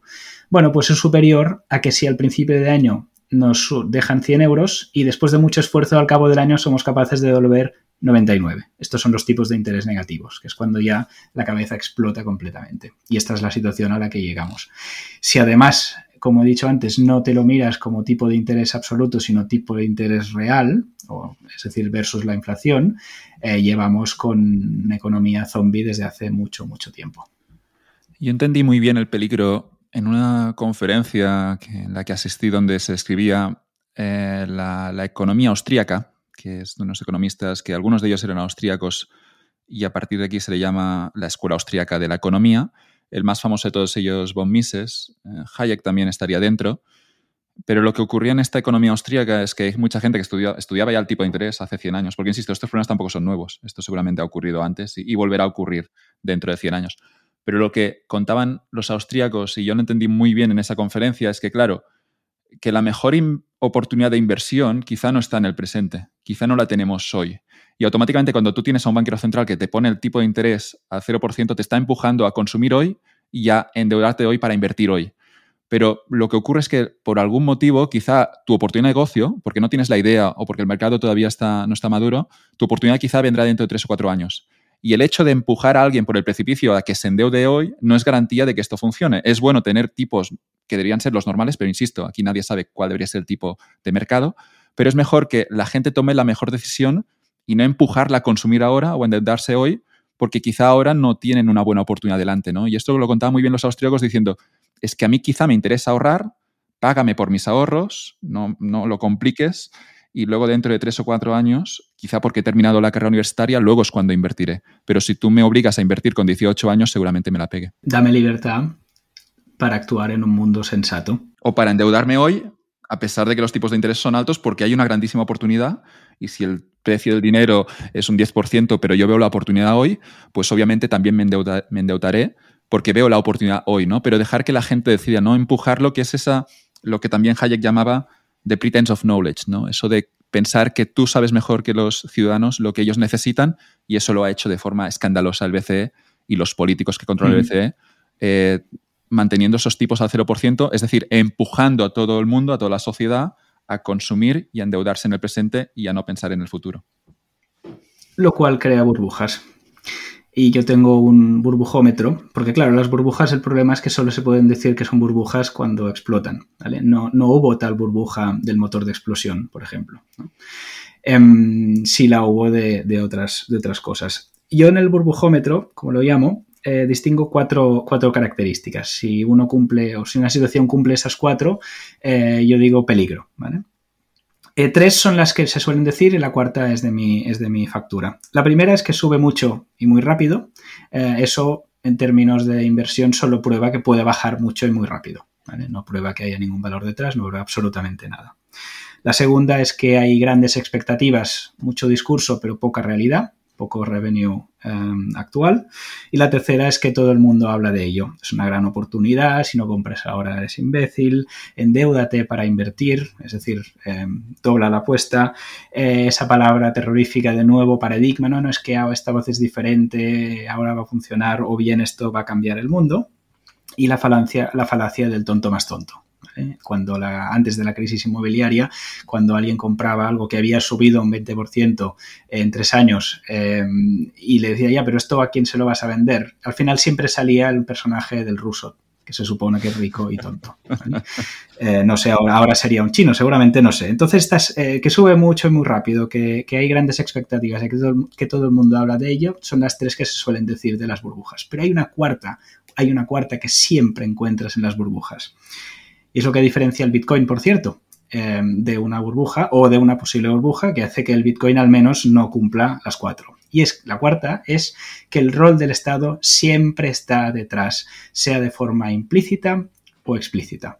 Es decir, las burbujas salen porque el dinero es barato, eh, eso ya implica que hay un organismo que te está regalando dinero, hasta ahí ok, pero siempre se entiende de forma, como digo, implícita o explícita que la cosa es demasiado gorda o que gente demasiado importante de la estructura estatal está metida en ello para que, para que salte.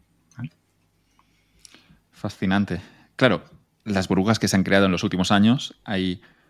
Luego diremos, hablaremos del IPC y de la inflación que, que, dicen los políticos que tenemos, pero luego está inflación en activos que no se recogen en el IPC.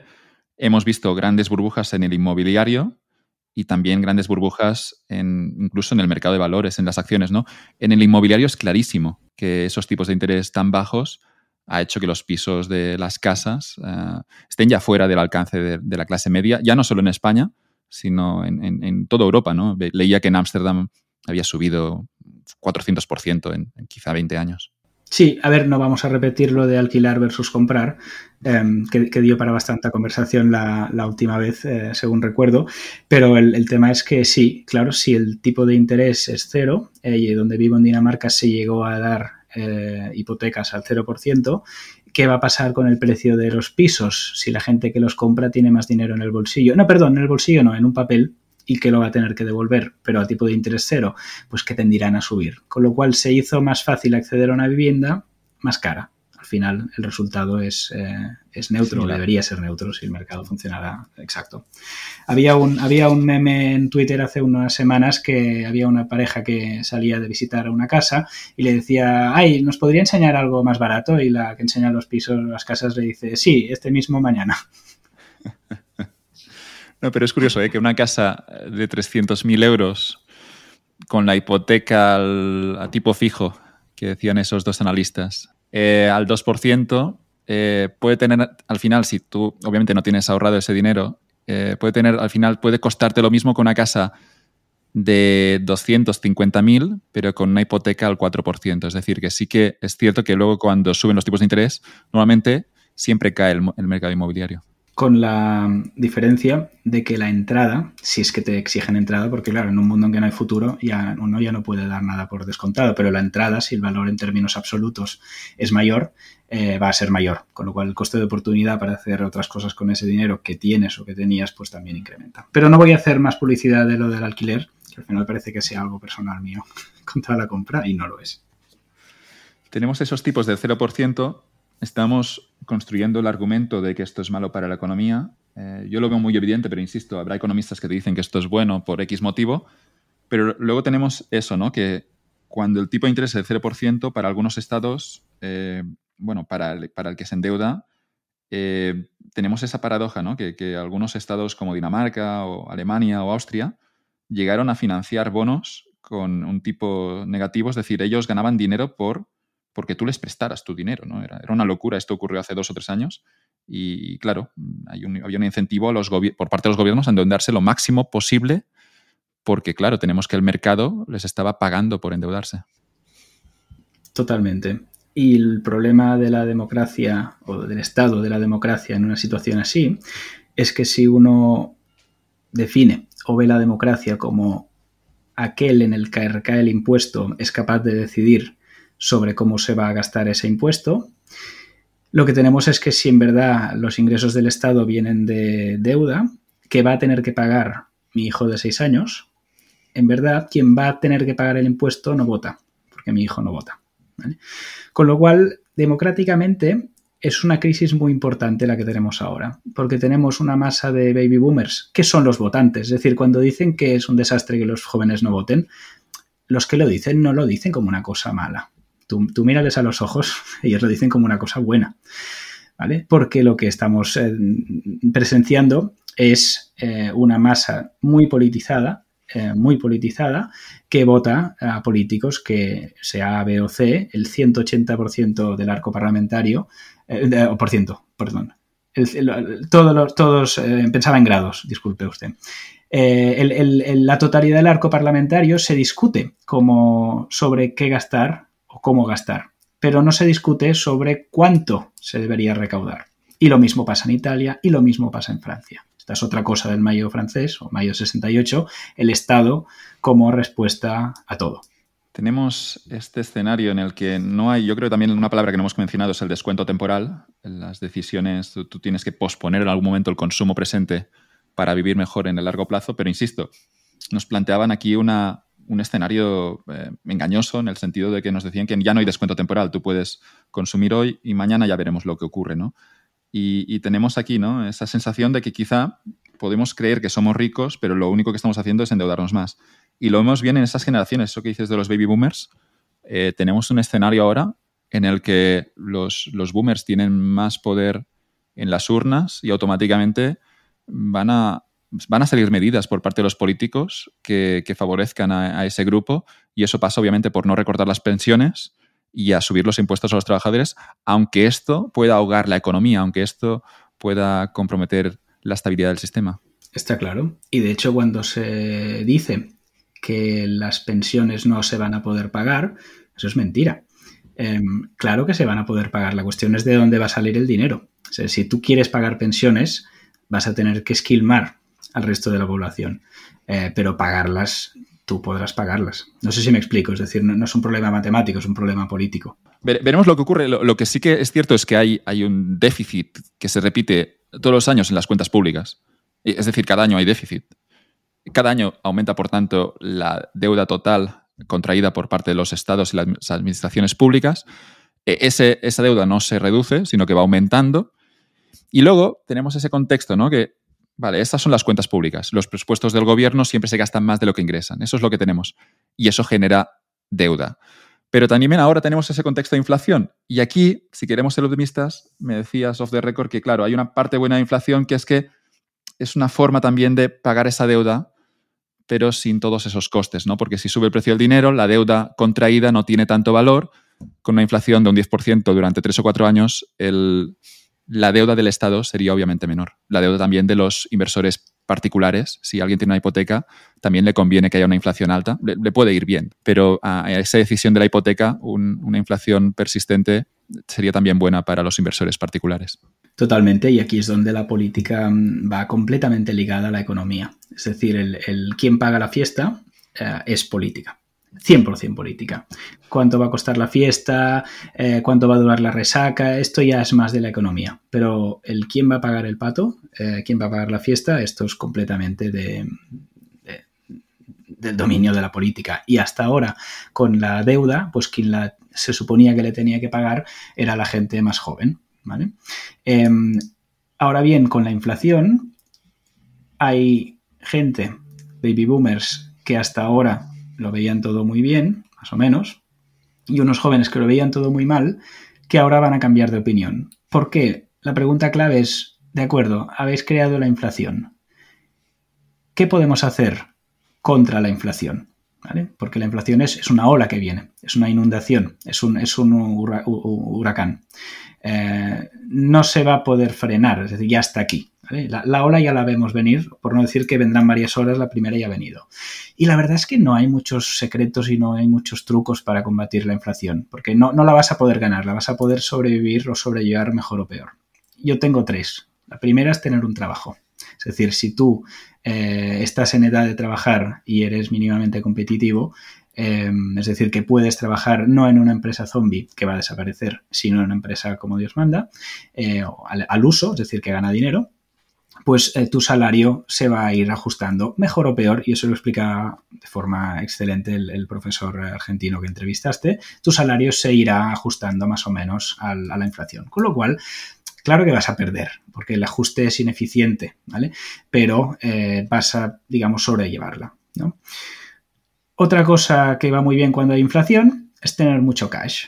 De hecho, tener mucho cash es muy sano en general. Es decir, Warren Buffett dice que es el oxígeno, que necesitas una cierta cantidad y, más no te aporta, pero si hay falta, entonces eh, es, un, es problemático. Pues yo opino lo mismo. La verdad es que pasar el COVID con un, eh, creo que era 8% en la época eh, de mi inversión en cash, pues fue mucho más fácil que si hubiera tenido solo, digamos, unos euros en el banco. Con lo cual, aunque alguna gente diga cash is trash, em, no, cash is very comfortable.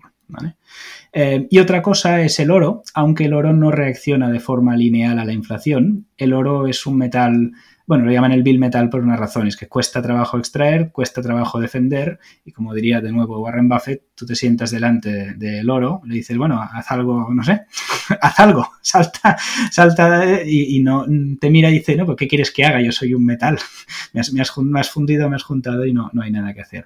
Pero, pero, Dices, vale, entonces, ¿por qué razón alguien querría comprar oro?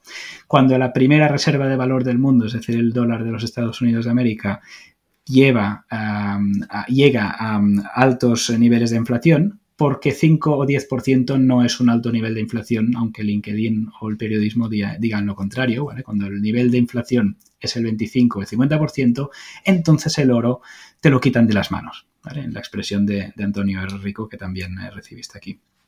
El oro es esa cosa un poco asquerosa, incómoda de tener, mantener, buscar, conservar, pero que cuando todo eh, llega en, en, el, hecatombe absoluta, pues evidentemente la gente eh, te dispara. Y no se dispara igual que la inflación. Es decir, un incremento de inflación de 25% podría perfectamente triplicar el precio del oro. Yo, no soy técnico ni economista, como ya he dicho, pero el, digamos, el mensaje es el incremento o la explosión no es lineal con la inflación.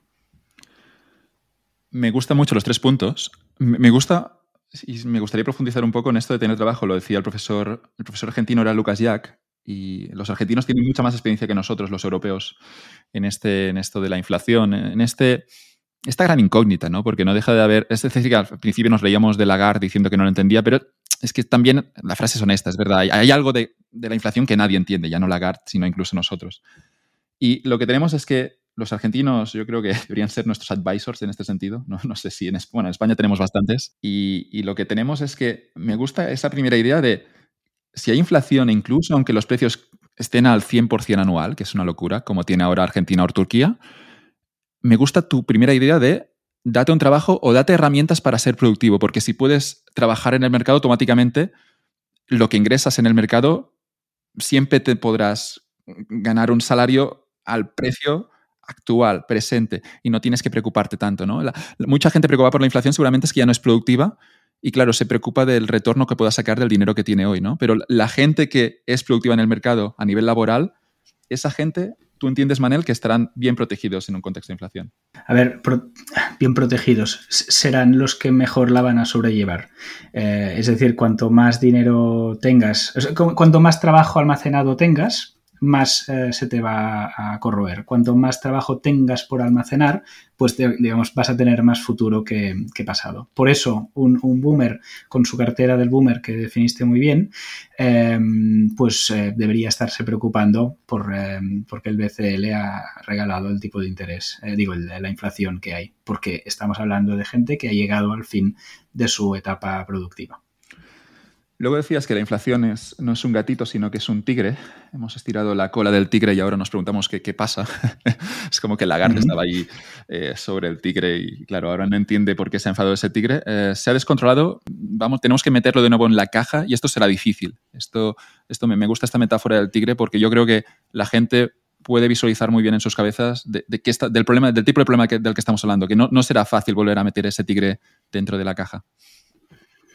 Yo, te diría, Joan, que si queremos, si quisiéramos eh, volverlo a meter en la caja, golpe de látigo, tipos de interés al 12%, el tigre se mete en la caja, pero rápidamente.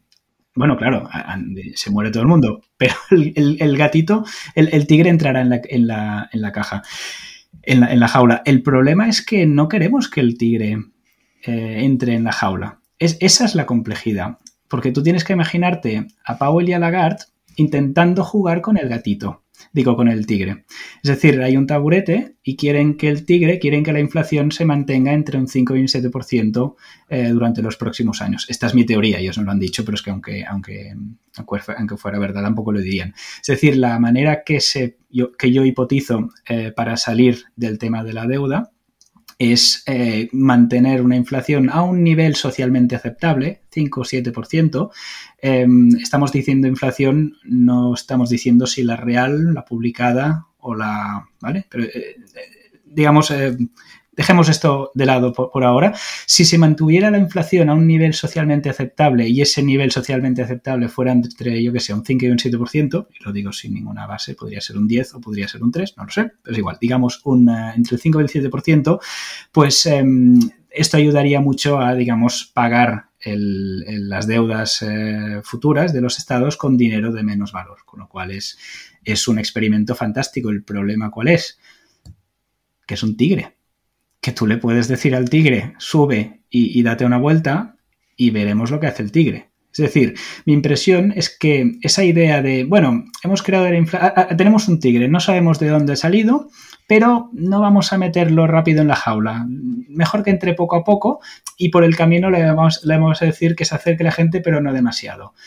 Ah, yo lo veo muy arriesgado. No sé, tú, Joan, ¿qué opinas de estas aventuras de tigres y de inflación al 5 barra 7%. Es como apretar un, tubo de pasta de dientes e intentar prever a qué velocidad va a salir disparada la pasta.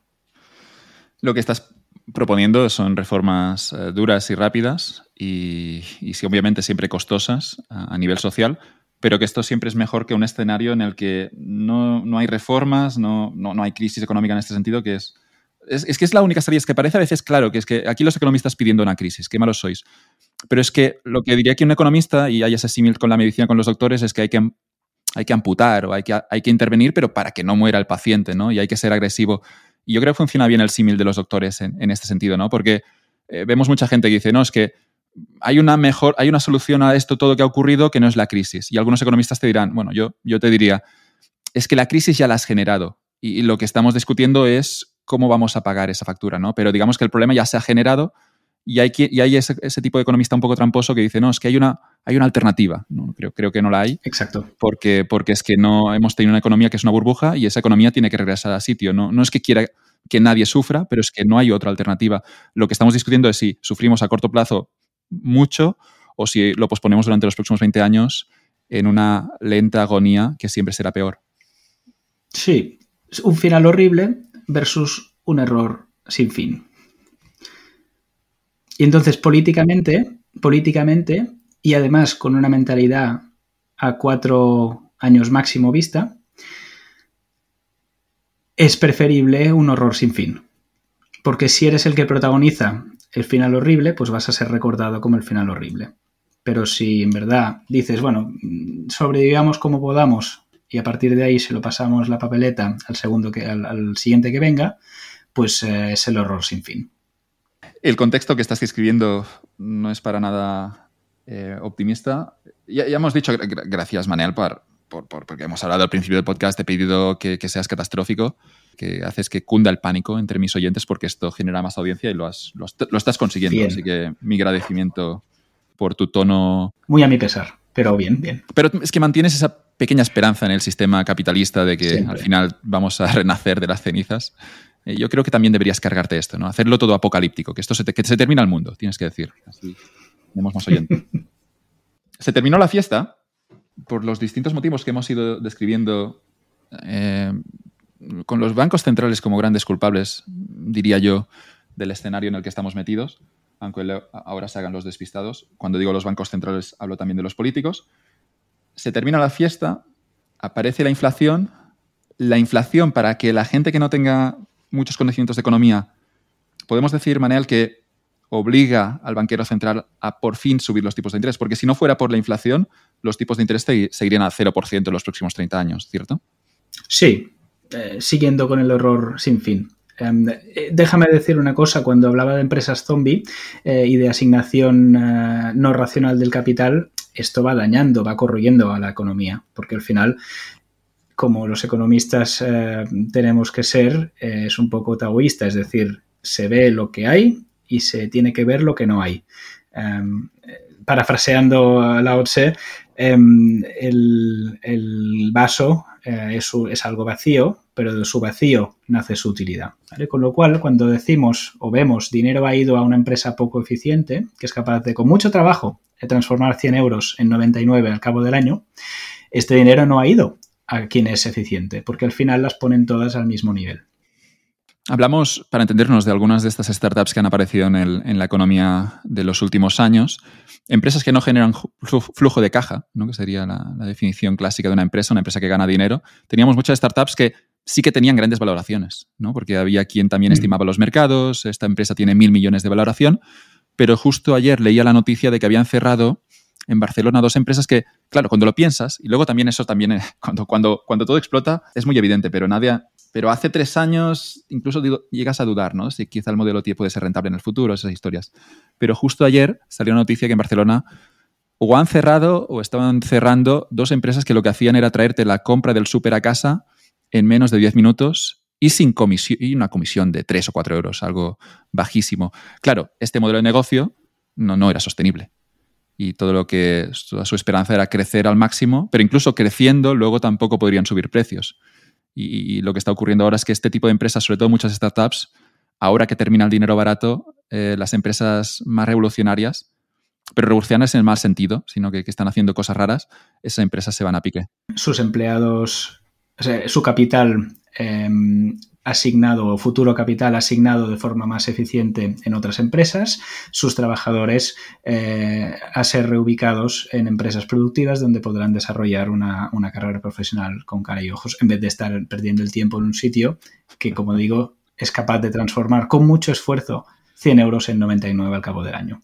Entonces es un poco lo que decía, eh, puedes escoger entre un final horrible o un horror sin fin y desde un punto de vista político, ningún político va a ser eh, escogido prometiendo un final horrible. Hablabas del oro, del cash. Em, hay mucha gente también, yo que estoy siguiendo el Twitter financiero, claro que le gustan en este contexto las empresas de toda la vida, ¿no? Empresas que están vendiendo también productos de consumo, empresas que están gestionadas de forma responsable, con mucha caja y que no están prometiendo aquí nada revolucionario. No hablamos aquí de, Tesla ni de, ni de Globo. Hablamos de una empresa que está fabricando algo en un sitio a 50 kilómetros de Barcelona y luego este producto que fabrican lo, lo, venden al mercado con un margen reducido, pero lo venden porque tienen una buena marca. ¿no? Y este tipo de empresas en el Twitter financiero que yo estoy siguiendo, pues ahora parece que hay gente que vuelve a, decir que, claro, esta empresa también con dividendo, ¿no? Es una palabra que mucha gente se reía, ¿no? De los dividendos. Eh, el dividendo aquí también sería interesante en este contexto de inflación. Totalmente. El problema, a ver, tú ya sabes que ni, ni especulo ni aconsejo hacerlo, pero si tuviera que especular, ahora es el momento de comprar locuras. Ahora es el momento de comprar cosas innovadoras, revolucionarias, porque las otras ya están caras me explico. Es decir, las empresas eh, sólidas con una imagen de marca, con eh, que dan dividendos, etcétera, etcétera, estas ya están eh, caras. Con lo cual, especuladores del mundo, ahora es la gran, la gran oportunidad que habrá otras, no hace falta que os endeudéis, pero ahora es la gran oportunidad de comprar cosas que la gente os diga que estáis locos si las compráis. Con lo cual, Joan, me cojo el Twitter financiero este que citas como un indicador de, de lo que no hay que hacer. Sí, uno quiere especular, pero recuerdo que yo ni especulo ni aconsejo hacerlo. No, insisto, tampoco sabemos eh, si hay también una gran crisis. Estamos viendo ya una crisis, pero si esto va más, eh, si esto empeora, tampoco sabemos los timings que aquí no, no podemos controlar. En tu caso, claro, tú, Manel, lo, que hacías es voy a tener oro en mi cartera y lo voy a tener desde el año 2001 porque, porque me da tranquilidad, ¿no? Aunque el oro no suba, aunque no haya subido en los últimos 7, eh, 8 años, eh, yo creo que tú dormías tranquilo con oro en tu cartera y lo digo porque yo también lo he sentido. Yo tengo, tengo oro en la cartera desde hace, creo que es desde hace dos años. Eh, esa inversión a día de hoy está perdiendo un 10%, pero estoy súper contento y voy comprando más porque, no sé, hay algo que me dice que, nada, que eso está bien y que, y que aunque se mantenga, aunque no suba, yo, no sé, estoy durmiendo tranquilo y, el oro para mí ya me está, ya me está reportando cierta utilidad. El otro día hablaba con un colega del trabajo y le decía que mm, eh, un dinero que es la pensión en Dinamarca te lo dan y no puedes sacarlo de un, de un, fondo, pero puedes decidir en dónde lo inviertes. Y le dije que por mi situación, eh, no hará dos años he llegado, etcétera, lo tenía en cash. Y se lo vieron, se le abrieron los ojos como si fueran naranjas y me dijo, Manel, ¿lo tienes en cash? Y le respondí, sí, solo está bajando un 10%.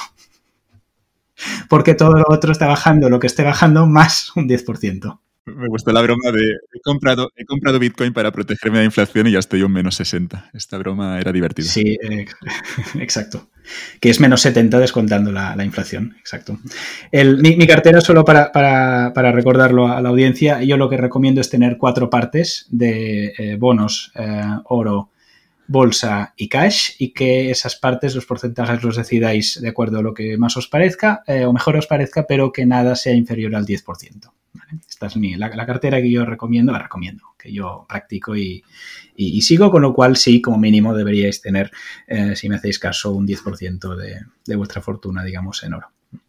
No te voy a preguntar lo, que ocurrirá porque nadie sabe. Sí que percibo, y por lo que has dicho también que eres pesimista y, entiendes que, este tigre seguirá fuera de la jaula durante un tiempo. Eh, ¿Cómo crees que reaccionan los políticos? ¿Qué tipo de economía nos espera en, la, en, los próximos años? ¿Tendremos una economía más de mercado o tendremos una economía más intervencionista? Yo veo que la dirección es claramente hacia la, intervención. Eh, una primera cosa que podemos esperar es un incremento de impuesto. Yo veo probable o veo previsible que, por ejemplo, oigamos cosas como es rico quien gana más de 3.000 euros al mes. Eso yo creo que es plausible oírlo. Em, se van a apoyar en ideología para hacer eh, para incrementar los impuestos, todo lo que sea contra los llamados ricos y vamos a ver diferentes definiciones gradualmente de lo que es ser rico, tanto en cuanto a patrimonio como a, como a ingresos mensuales, fruto de tu trabajo.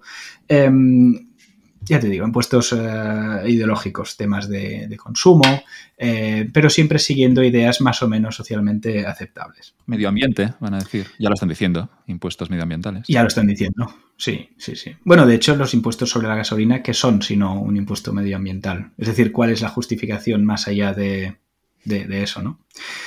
Otra cosa que podemos ver y primero nos va a sorprender, pero ya lo van a pintar para que, para que sea más, digamos, eh, tragable, eh, es la restricción a la movilidad de capitales y de personas.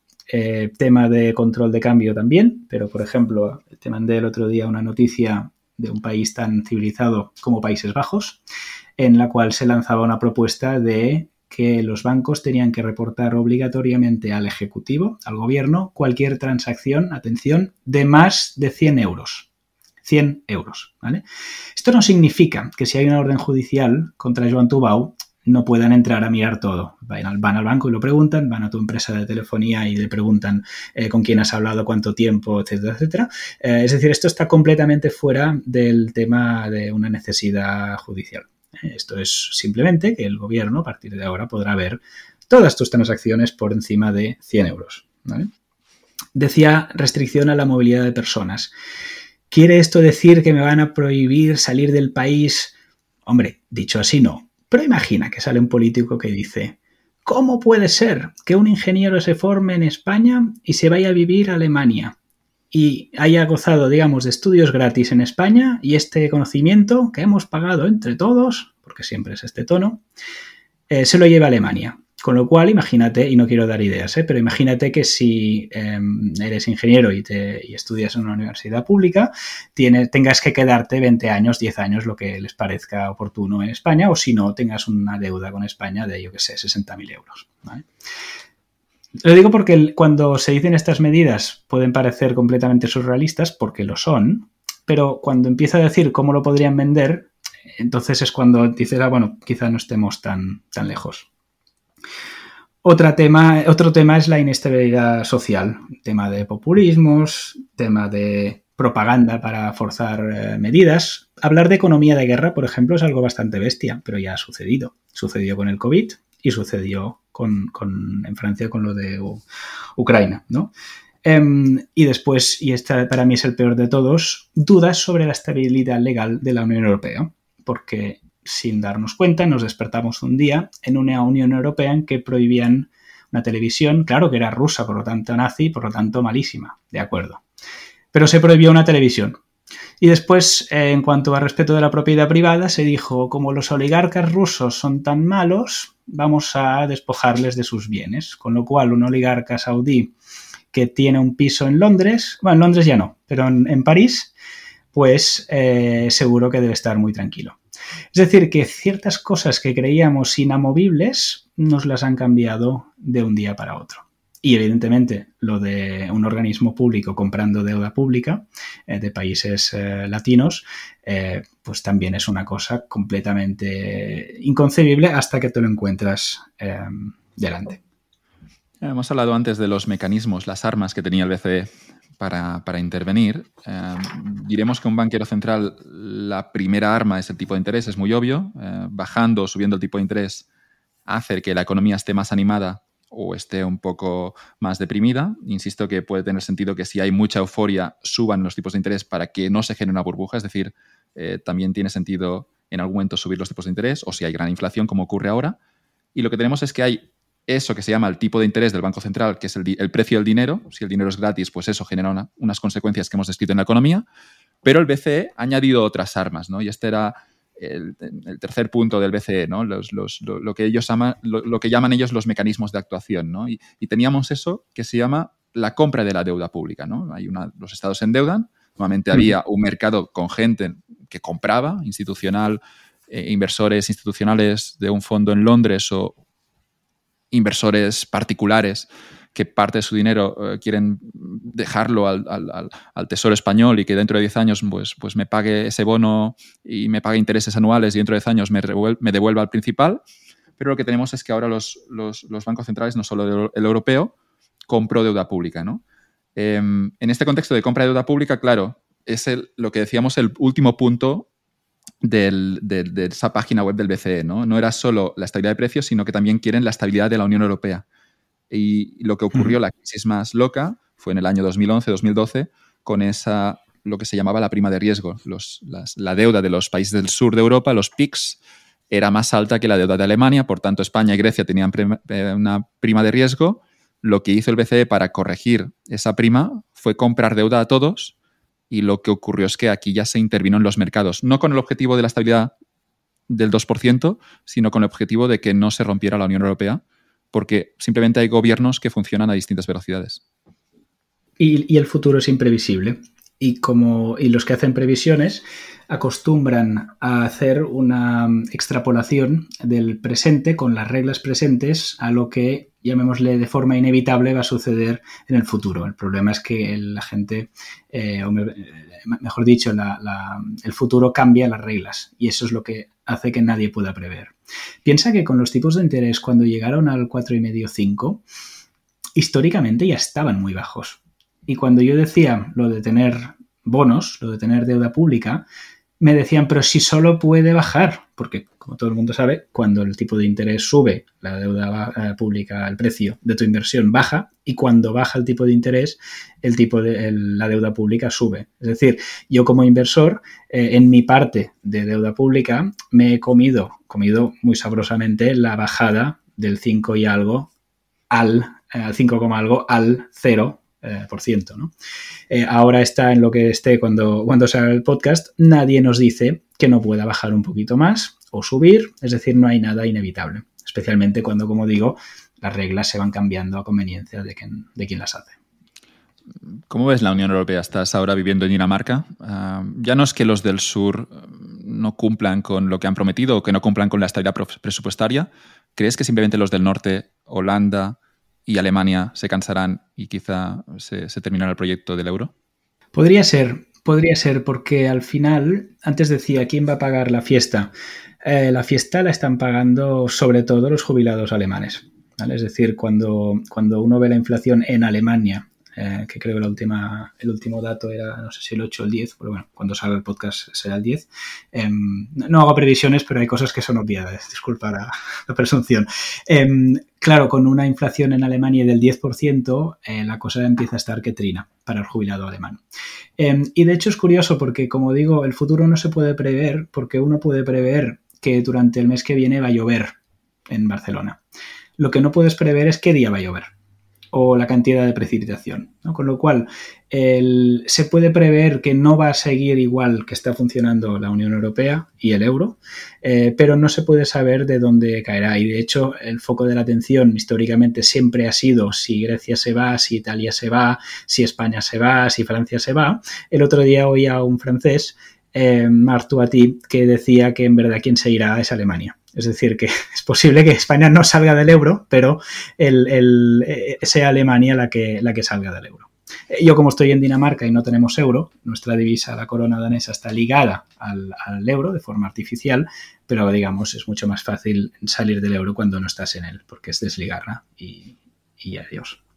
Buena, buena decisión. Estáis en la Unión Europea, eso sí, ¿no? Formáis parte de la Unión Europea. Sí, sí, sí. Estamos en la Unión Europea. Estamos en una serie de tratados, aunque sabes que la Unión Europea tiene una tradición eh, y es que mm, lo que vote la gente en un referéndum no necesariamente es lo que se aplica. Por eso eh, había ese rumor, bueno, ese rumor, ese, remor, ese, ruido eh, cuando el Brexit, de como los ingleses lo habían o británicos lo habían votado, era antidemocrático irse de la Unión Europea cosa fascinante, el ambiente de esos, de esos tiempos y lo que se llegó a decir de, Gran Bretaña y de los males que la, que la acapararían.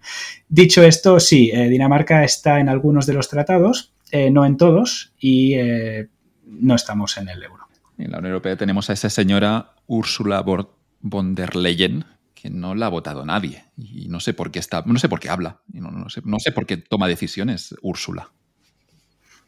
Sí, a ver, eh, permíteme la ligereza, pero la Unión Europea se suponía que era un sitio donde mandar a cadáveres políticos y que no estorbaran. Y el problema que es que esa gente sola por ahí ha hecho de las suyas. Y ahora, señora Van der Leyen, exministra de, de Defensa, exacto. Sí, sí, es que no, no, los puedes dejar solos. Pero dicen, no, es que son menos inútiles. No, no, no son menos inútiles. Tienen habilidades muy diferentes de lo que tú consideras algo bueno. Hecha la broma, señora Van der Leyen ha decidido que vamos a la guerra con Rusia. Em, yo de este tema no es que no opine, es que yo lo que observo es ya usted quien ha votado para decidir semejante cosa. Em, pero sí, eh, se está volviendo un ente autoritario. De eso no hay ninguna, ninguna duda. Me remito a la última declaración que haya hecho en cuanto salga el podcast. Eh, por ejemplo, la amenaza completamente innecesaria a Italia, en el sentido de si nos portáis bien, tenemos instrumentos para, hacer que os portéis bien. Eh, y digo que es totalmente innecesario porque un país con, el, con la deuda pública eh, italiana y el déficit público italiano y la manera de ser y el, digamos, el, sistema clientelar italiano no es un país independiente, es decir, que innecesaria porque ya se sabe que no pueden hacer nada, eh, tienen las manos completamente atadas pero que si les amenazas por el carácter italiano o también de español, em, se lo pueden tomar un poco, ¿no? Esos italianos ahí, eh, ser orgullosos, ser patriotas, y que no sé si, se dan cuenta que están a un simple comentario de, que todo vuele por los aires.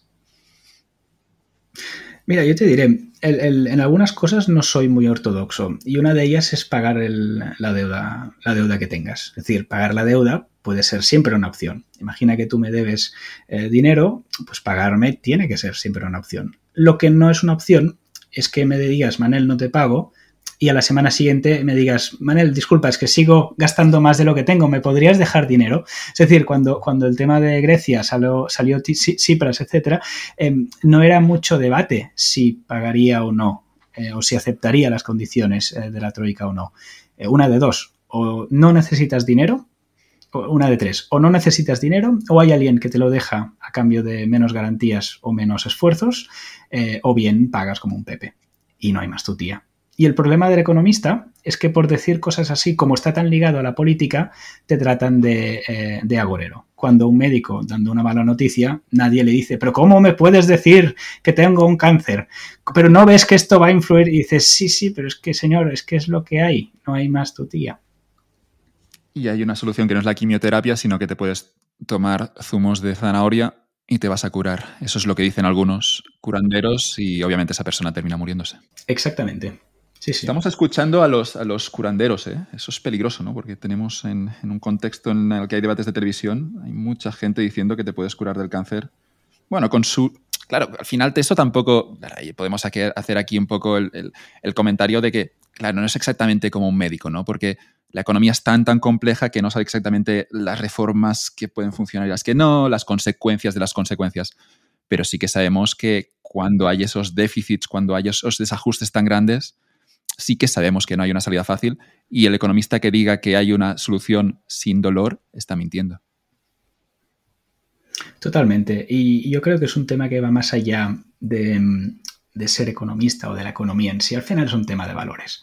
Es decir, ¿tú crees que el trabajo, el esfuerzo, eh, el, llamamos los, valores protestantes, eh, ¿tú crees que esto es bueno o es malo? Y punto. Yo creo que es bueno, por ejemplo, por eso yo me siento muy cómodo viviendo en un país con un IVA lineal para todo del 25%. Repito, 25% IVA en todo en Dinamarca, país donde no hay salario mínimo y país, eh, hay salario medio y es muy alto, pero no hay salario mínimo. ¿vale? Eh, y país en el cual eh, si dices que no trabajas está mal visto. La edad de jubilación son 69 años y no está dicho que nos, no veas gente trabajando más allá de los 69 años. Claro, y, los del sur aquí estamos dando lecciones sobre, sobre lo que deberían hacer en otros sitios cuando nosotros, para empezar, nuestras cuentas públicas estamos gastando más de lo que ingresamos, ¿no?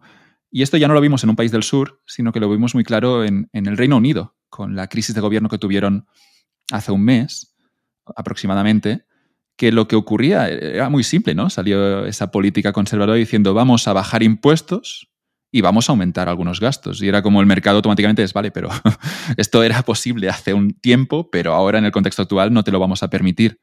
Y es lógico, ¿no? Que, suban los tipos de interés que suba, ya no el tipo de interés ahora del Banco Central, sino hablamos de los tipos de interés de, que impone el mercado para prestar dinero a la deuda pública. Y lo que ocurrió obviamente es que los mercados, los inversores, dijeron, yo te puedo prestar, pero ya no te lo voy a dejar a un 3%, te lo voy a dejar a un 5%, porque es que no me fío de ti, porque no veo ningún plan en el que en algún momento las cuentas estén más saneadas. ¿no? Y, fue muy claro en, en el caso del Reino Unido, eso que decías de, tú tienes toda la libertad que puedas darte, pero para empezar, eh, tienes que tener ahorros o tienes que al menos no gastar más de lo que ingresas, porque es que si no, no tiene sentido dar estos discursitos. Ocurre, ocurrió con Cipras, pero también ocurre con los políticos del Reino Unido.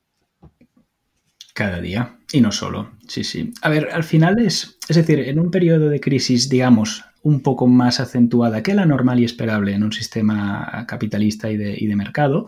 Eh, indudablemente estamos en un periodo de crisis un poquito más aguda porque hay muchas cosas que sí que eran normales hace años, pero sí que hacía años que no, que no pasaban. Eh, hay un poco de back to basics, es decir, vamos a volver a los valores fuertes, vamos a volver a, ver lo que es importante y lo que no, porque al final la burbuja derivada del tipo de interés negativo es una burbuja mental, es decir, es una burbuja de ideas. Eh, ayer leía una estadística de que España es el país mundial récord en consumo de ansiolíticos y, depresivos. Es decir, este, este, mito de que en España se vive muy bien por el clima y en Dinamarca se vive muy mal por el clima, pues quizá no sea del todo cierto. Es decir, esas burbujas que tenemos en, la cabeza, pues habrá que empezar a, hacer limpieza. Y por eso no es que seamos fans de las crisis y de que la gente, a la gente le vaya mal, porque a mí también me irá peor, por cierto.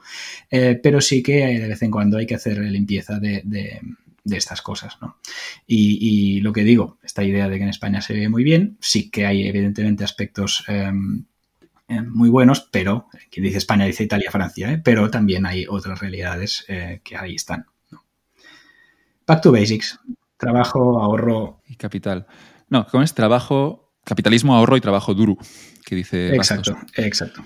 En, es, en, España yo creo que se ve, si vive bien si tienes, tienes, si tienes dinero. Es, es, un muy buen país para vivir si tienes, si, si tienes capital, si, si, tienes un buen salario.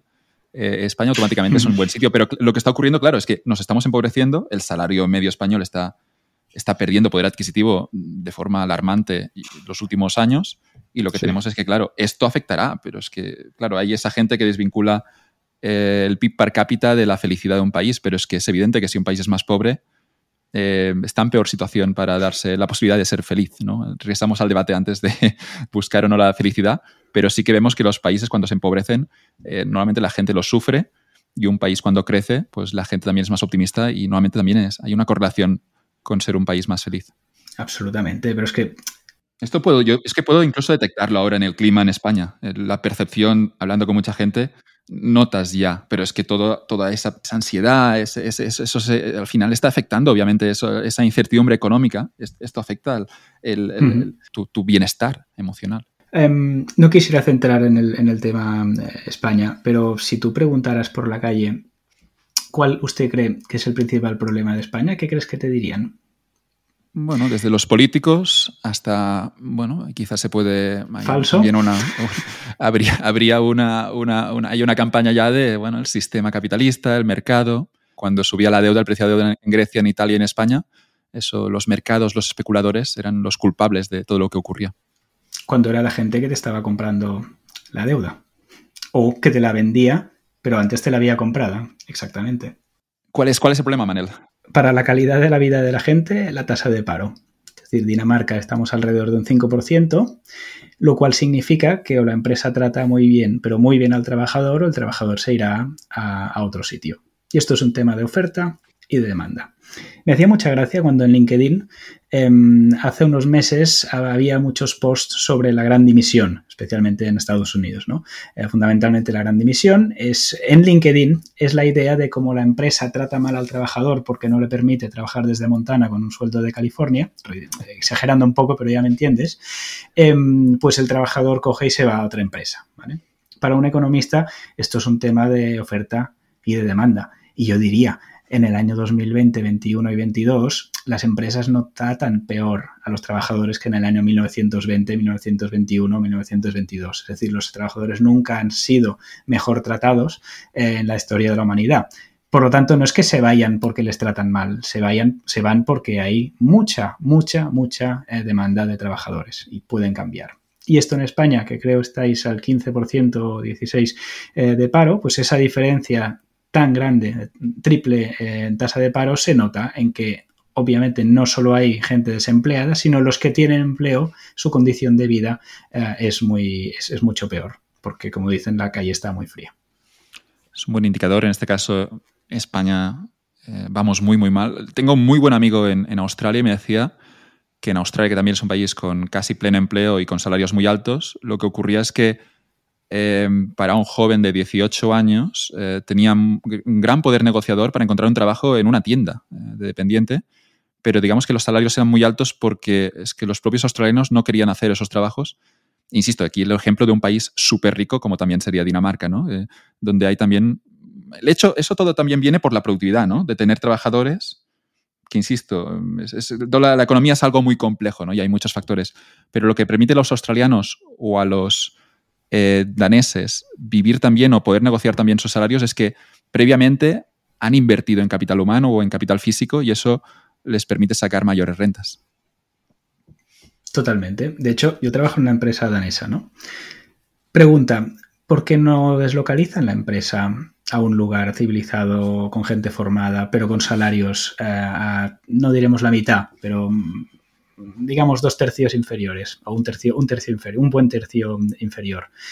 Em, pues porque cuando necesitamos contratar a alguien, da la casualidad de que lo encontramos en Dinamarca, porque además tenemos filiales en, otras, en, otras, en otros sitios, con lo cual, queriendo, se podría contratar a esa nueva persona en, España, por ejemplo, en Italia.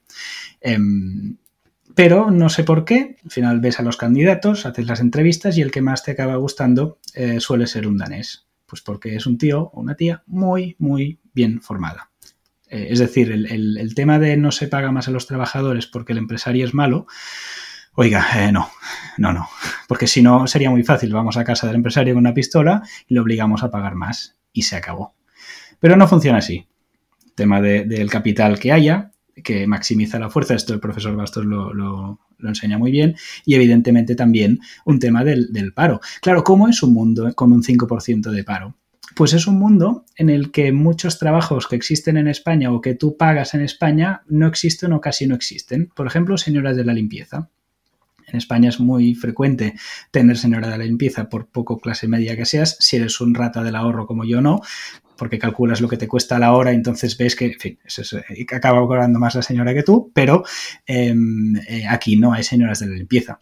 Em, esas señoras eh, filipinas normalmente, o el tópico que pasean a, gente por la calle en Pedralbes, em, que además van de uniforme, con lo cual son fáciles de reconocer, aquí no he visto aún ninguna. Alguna habrá, pero es mucho más limitado. cosas como empresas de mudanzas. Yo he visto gente con trabajo coches, eh, casa, etcétera, que la mudanza se la hacían ellos mismos. ¿Por qué? Porque el precio es mucho más alto, el precio de la mano de obra es, mucho más alto. Necesitamos medicina protestante para Europa. o no, cada uno lo suyo. Claro, imagina un político que diga voy a sacar, eh, voy, a dar un tope a la indemnización de desempleo a los ocho años, es decir, el, tiempo que hayas trabajado en una empresa dejará de contar para una mayor indemnización a los ocho años, como en Dinamarca. Em, imagina que diga no habrá salario mínimo em, e imagina que diga el IVA va a pasar al 25% para todo. ¿Cuántos votos crees que saca? Son sociedades diferentes, es decir, no, no, no creo que sea un modelo. Ahora sí, lo que digo, eh, en Dinamarca se ven niños recogiendo basura. ¿Qué quieres decir, man, el niño recogiendo basura? Muy fácil. Gente de clase media, ¿eh? Eh, Cada vez que compras una lata, pagas una, lata de cerveza, de Coca-Cola, em, pagas una corona, que son 14, perdón, 13, algo céntimos, eh, como una especie de depósito, es decir, se te añade esto y entonces después coges la lata, en vez de tirarla, la pones en una bolsa, la vas a devolver al supermercado y te da un código que te descuenta el dinero hasta que compras nuevas latas y vas haciendo. Con lo cual, si tú ves una lata por la calle, no tienes que romperla, sino que tienes que cogerla o dejarla para que alguien la coge y entonces se ve gente indigente, por ejemplo, o niños, adolescentes que van por la playa cogiendo latas, porque después las van a vender. Cada lata 13 céntimos, imagínate las que tienes que coger para, digamos, eh, comprarte un helado en Dinamarca. Pero sí que es algo que se ve. O un niño, yo creo, debería tener no más de 10 años, que anunciaba en mi calle que vendía sus juguetes, cartas de Pokémon y, demás, eh, vía Facebook. Que tal día, tal hora, eh, estaría con su tenderete eh, montando. Y además hay una cosa que es anterior a PayPal, se llama Money Transfer. no sé cómo se llama, es igual. yo lo utilizo poco, pero el niño ese permite, digamos, con el número de teléfono transferir dinero inmediatamente. Hay un tema, no, no voy a decir polémico porque bueno, pero hay ese tema, ¿no? Del trabajo infantil, pero permíteme que me explique. el trabajo infantil en el sentido de que el niño pueda ganar habilidades, ¿no? Y, lo, leí hace poco de un empresario en España que tenía un niño por debajo de la edad de trabajar, que son 16 años, y decía que quería que su hijo de 14 o 13 años fuera a la empresa, esa persona era empresaria, fuera a la empresa con él y, y le ayudara, ¿no? Claro, por temas de regulación en España no lo permitían, es, una tontería. Es como, ¿por qué no voy a llevar a mi hijo a la empresa a ver qué hace su padre? E incluso a que trabaje, ¿no? ¿Por qué no voy a tener a mi hijo trabajando en verano? Es mi hijo, tampoco es mi propiedad. Aquí no, no estoy defendiendo, obviamente, que los niños se vayan a las fábricas, pero eso tan bonito, ¿no? Que es de tener un primer trabajo, incluso con 12, 13 años, montar un tenderete. Tenemos un escenario en que en esa economía hiperregulada incluso están vigilando cosas que en realidad no, eran un problema, ¿no? Que el, hijo de alguien vaya a trabajar un día, pues mira, pues seguramente va a sacar una lección. Y yo recuerdo, ¿no? Fregar platos, trabajar en un restaurante con, yo creo que tenía 13, 14 años máximo, y sacarme allí un, dinero en verano, comprarme luego un Disman de Sony, que ahora no tiene, un Walmart, Walkman le llamaban, que no tiene mucha utilidad, pagué 30.000 pesetas pero me acuerdo de, bueno, de que había una lección obviamente en ese trabajo, que era un trabajo bastante malo de regaplatos, pero, pero ahí, está, ahí estaba ese aprendizaje para mí. Totalmente. En Dinamarca se ve gente muy joven trabajando, eh, por ejemplo, y gente muy mayor trabajando. Eh, por ejemplo, eh, los cajeros y cajeras de supermercado, si son daneses, acostumbran a ser o bien adolescentes o bien gente bastante mayor. Es, curioso porque en, un mercado al uso, al menos el que yo recuerdo, es, diferente, ¿no? Em, pero sí, sí, se incentiva mucho más. Eh, yo estaba, estuve siguiendo bastante de cerca la campaña presidencial francesa. Y eh, una de las cosas que más me sorprendía era la subasta de edades de jubilación, porque estaban discutiendo si tenía que ser 65, 63 o incluso 60. Claro, en Dinamarca es 69, ¿cómo se lo contamos? Yo, intento irles informando de cómo van las cosas por el sur eh, de Europa, pero mm, lo intento hacer poco a poco, ¿vale? Porque aquí, aquí, por ejemplo, si preguntas cuál es uno de los mayores problemas de Dinamarca, nunca adivinarías cuál te dicen. ¿Cuál es? La corrupción. La corrupción. Entonces digo, a ver, dame, un ejemplo de corrupción danesa. Entonces me explican que el primo del sobrino del amigo de no sé qué pudo acceder a no sé qué cargo, em, pero se sospecha que el examen estuvo un poco trucado. Ese es el nivel de corrupción.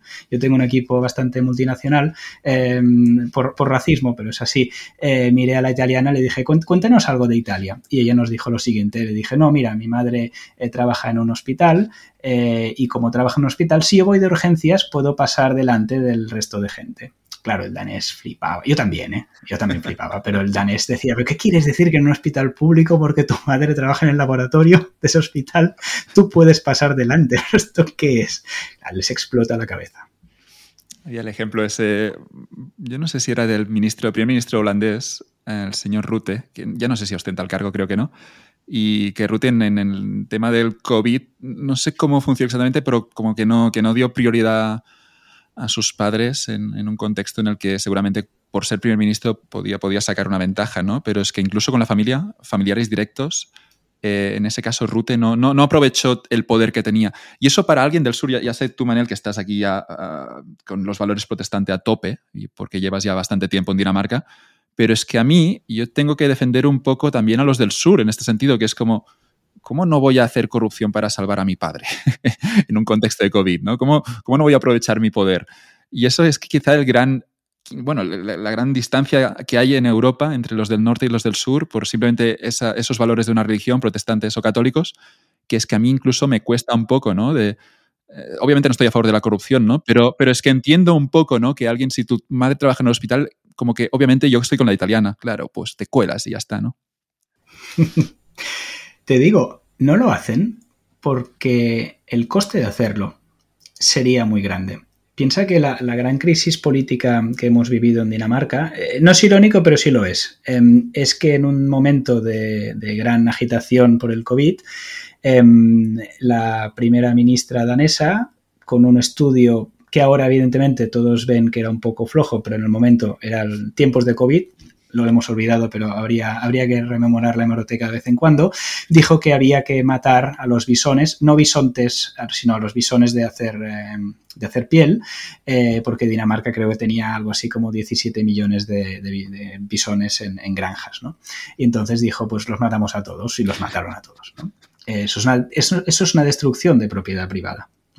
Eh, aunque se haya indemnizado a, las empresas, creo que había 4.000 personas que perdieron su trabajo, aunque se haya, digamos, más o menos indemnizado, el cuestionamiento de cómo puede ser que un líder político tome una decisión sin un consenso, sin un de esto, supuso una, fractura del, gobierno de entonces. Digamos. Evidentemente hay mucho más, muchos más em, factores políticos que han jugado, pero en definitiva, fíjate la, la niñez eh, absoluta que puso en entredicho el liderazgo de esa, de esa señora, que por cierto ahora ha, ha sido reelegida con, con, gran éxito, con lo cual tampoco ha llegado la sangre al río.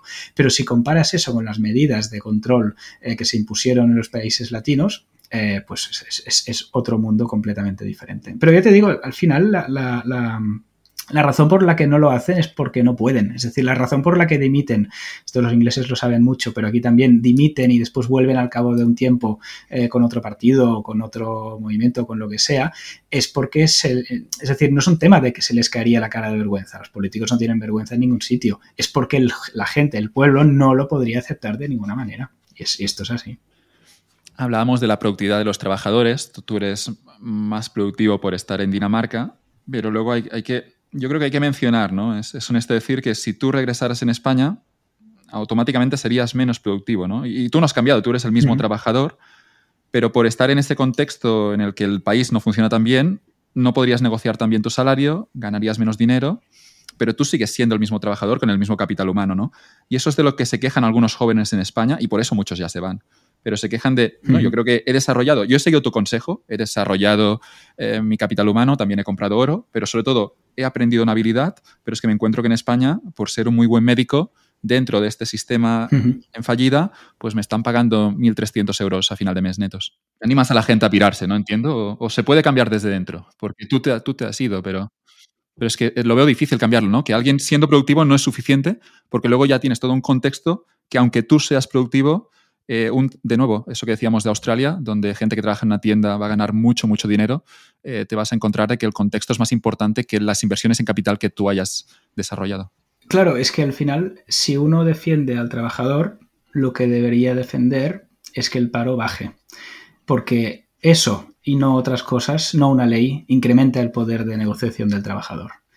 Eh, y entonces, ¿qué hay que hacer para que el paro baje? Acostumbra a ser que la economía sea más productiva. Y esto acostumbra a ser factor de dos cosas. La educación, la formación que, que se tenga, que es un desastre absoluto en España, eh, y, a los datos me remito, y el capital en el cual se conecte. Es decir, hay que ver la, digamos, la, educación, la formación, la útil de una persona como construcción de un motor y después ese motor lo vas a tener que conectar a un mecanismo para que gire. El mismo motor conectado a dos países diferentes, eh, pues va a girar eh, con mucha más fuerza o se va a aprovechar mejor el digamos, el motor. En España parece como si se hubiera olvidado el segundo factor, el del capital, con lo cual exportamos talento. Formamos o formáis en España y después eh, se, os fuga porque no tiene eh, máquina donde conectarlo. Despropósito todo. veremos, veremos lo que ocurre, pero es que hay, por medio hay los políticos, pero insisto, no son los políticos, son también los votantes y veo difícil solución sobre todo porque, ¿no? porque es que, es que además cuando lo comparas con esos valores de, Dinamarca es, la diferencia todavía... Sí, a ver, em, yo acostumbro ser bastante crítico con, la generación baby boomer porque en muchos aspectos es muy innovadora. Eh, por ejemplo, es la primera generación que no fue la guerra. Eh, esto evidentemente tiene implicaciones muy profundas en muchos aspectos. Eh, una es el rol de la juventud, eh, otro es el papel del hombre y de la mujer en la sociedad. No vamos a entrar aquí, pero solo, solo apunto cuán de, revolucionaria o, cuán de diferente ha sido el experimento hasta, hasta ahora. ¿no? Em, esta percepción de que la... y es un titular, es simplificado, pero em, permitidmelo, esa idea de que lo importante es ser feliz eh, y de no que tu vida tenga un sentido. Si tiene un sentido, hay un pasado del cual eres heredero, un presente que es el momento actual y un futuro por el cual trabajas. Y en el fondo es un poco la imagen de la abuela que tiene cuatro pisos en alquiler y sigue quejándose de que la pensión es poca porque ni se le pasaría por la cabeza vender el piso para vivir eh, más holgadamente sus últimos años. No sé si conoces alguna abuelita así, pero es, bastante... No es el comportamiento aparente del baby boomer. Baby boomer eh, lo que hace es endeudar al país eh, con deuda que pagará alguien algún día. Tú, has hablado del concepto de robar el futuro. Antes hablábamos de la tasa de descuento, de los tipos de interés al 0% me gustó esta idea, ¿no? De un futuro robado en el sentido de que hay gente que se está consumiendo unos recursos que no le pertocan. Esa es la parte clave. Yo creo que es la, idea que debemos enfatizar, ¿no? son recursos que no son tuyos y te los estás, te los, te los estás fumando. Sí, sí, y unos políticos que gastan dinero que va a tener que pagar alguien que no los ha votado. Dices, hombre, pero si son, si son sus abuelos y sus padres, eh, ya, ya, pero no los han votado ellos. Tú tienes dos hijas, ¿estarías a favor de que por ser padre... Hijo e hija. La última vez que, lo miré era un hijo y una hija. no ha cambiado. Ojo, ojo con este tema que, no, que está también delicado. Tienes un hijo y una hija, ¿estarías a favor de tuvieras quizá más poder de voto eh, cada cuatro años por, y que pudieras votar por ellos hasta cierta edad? Ah, no soy quien para, para promover eh, agendas políticas. O restar votos a los jubilados, esto lo había escuchado. No sé si era no sé si era en Singapur, pero que insisto que en Singapur tampoco es exactamente una democracia, pero que a la hora de tomar decisiones, los jubilados, su voto valía la mitad. Pero insisto, parece una locura ¿eh? para alguien que diga una persona un voto. Pero, pero al final del día lo que tenías es que, claro, los jubilados estaban con sus decisiones, y son muchos los baby boomers, estaban comprometiendo la estabilidad del sistema a largo plazo. Es que sabes qué pasa, yo de política no hablo, porque yo soy un reaccionario. Entonces, si ganaran gente con mis ideas, yo sería el primero que llamaría a la policía. Con lo cual, no, no, no te puedo decir lo que, lo que yo haría. Yo me preocupo de mi, de mi tienda, de mi cosa y hago mi, vida. Pero de política no, o de cómo se debería implementar, no, no te voy a poder opinar. Ah, vamos con la economía. Por cierto, me gusta mucho tu indicador de la inflación, que es el brócoli. Más compartiendo las fotos del brócoli que encuentras en ah, supermercado y es un magnífico indicador, ya no de inflación, sino, ¿cómo se llama? El shrinkflation, ¿no? El hecho de que las cosas no suben de precio, sino que se hacen más pequeñas o bajan de calidad, la segunda más preocupante incluso. El, tronco del brócoli cada vez es más grande. Y además es bonito porque en, otoño es lo que pasa con los árboles, de, tener todas las hojas se, hacen, se adelgazan un poco, ¿no? Pues eh, lo mismo pasa con el, brócoli. El brócoli, el, tronco al cual yo estaba acostumbrado, era algo que se desechaba, eh, yo que sé, alguien lo utilizará para caldo, pero es igual. Se desechaba y cogías las hojas. Ahora mismo, si no tienes nada que hacer con el tronco, no es muy racional comprar un brócoli por dos euros, que es el precio que hay. Te he escuchado quejarte alguna vez de cómo se mide la inflación. Antes lo decíamos, ¿no? Que tenemos ese indicador que es el IPC, que es la cesta de los productos de consumo, que alguien ha decidido que vamos a estudiar la evolución de precios de, todos estos productos, pero que, insisto, no recogen todo lo que hay en una economía. Creo, si lo entendí bien, porque no me acuerdo de la lección cuando lo leí en la carrera, que en el IPC no se incluye la vivienda, tampoco se incluyen obviamente las, las acciones de una empresa que van subiendo o bajando, y lo que podemos tener es que el IPC es lo que luego ajustará tus salarios. Por tanto, si el IPC ha, subido un 2%, pero deja fuera la vivienda que ha subido un 40%, tu salario a final de año te lo, dejan te lo suben un 2%, pero el coste real de vida ha subido mucho más y tú estás perdiendo poder adquisitivo. Yo diría que tu salario se adaptará a la productividad tuya y de la empresa. El IPC es un... Por ejemplo, mi salario en, nunca, nunca, en los 15 años que llevo trabajando, se ha adaptado al, IPC. No, no, estás preocupado por IPC, Estás preocupado por tu productividad, que es una estrategia ¿Sabes, ¿Sabes, qué pasa? El, IPC se puede discutir el cómo se calcula, pero el IPC que realmente me preocupa es el mío, mío particular. Eh, y mi problema es que cada vez me gustan cosas más caras. Con lo cual, mi, y cada vez tengo más gastos, y con los niños, y, que si una mudanza, y que si un coche, con lo cual, y un coche más grande, con lo cual mi IPC está ya completamente disparado. Entonces, entre el poder calcular mi IPC y tener un IPC de mercado que se calcule, pues sí, se pueden hacer críticas y lo que, lo que, y lo que tú decías, pues son, son eh, críticas súper sólidas y, que invalidan cualquier indicador, es decir, lo que haga la vivienda eh, tiene que contar para el IPC, esto está fuera de, de cualquier discusión, ¿no? Pero personalmente me ha preocupado siempre muy poco qué IPC dicen que hay. Em, por ejemplo, yo, hice un cálculo cuando, cuando yo salí de, la carrera en el año 2008. Eh, yo tengo una idea de lo que se pagaba más o menos a los recién licenciados. Eh, te lo diré, mira, aproximadamente, yo salí de SADES, se pagaba alrededor de 24.000 euros brutos. Había quien salía cobrando 18, 20 y algún listillo que le pagaban 30 pero básicamente 24 era una media esperable, ¿vale? Con, una, desviación típica muy baja, porque al final era 23.500 o 25, ¿vale? Al cabo de 10 años, según los titulares sin inflación, eso es un 2%, seguía siendo el mismo. Eso significa que era un 20% real menos. Y nadie hablaba de inflación. Y yo decía, hombre, un 20% neto, teniendo en cuenta que ahorras ponle unos 300 euros al mes, porque te cuesta vivir 900, el salario medio son 1500, con lo cual eh, la, diferencia es, es, eh, en este caso 600, pero el salario medio en esa época era menos, pues eh, se te come todo el ahorro. Es decir, en 10 años pasamos de poder ahorrar a no poder ahorrar y no salió ningún titular que os recuerde. ¿A cuánto estaba el, salario medio? Exactamente. 24.000. A ver, mi impresión del salario medio es, que, es que, claro, yo no, sé exactamente los números de SADE. Yo lo veo un poco en la Pompeu, pero tampoco tengo el número exacto. Pero es que tengo entendido que si hay alguno de estos licenciados de ADE que entra a trabajar para una Big Four, que son como las auditoras grandes, para Big Four es que no, no pagarán mucho más, ¿eh? pagarán para ser auditor o consultor, quizá te pagan 27, máximo 30, pero insisto que no, que no ha crecido tanto y este salario 24, no, no, no, para muchos trabajos sigue allí de licenciados de buenas universidades.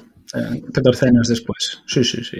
Sí, sí, con carreras sólidas, eh, las mismas empresas, es decir, es algo muy comprobable. Es mirar, mirar las nóminas de los últimos 14 años a los entry level. Que se vengan a Dinamarca. No sé, no sé cómo resolverlo esto.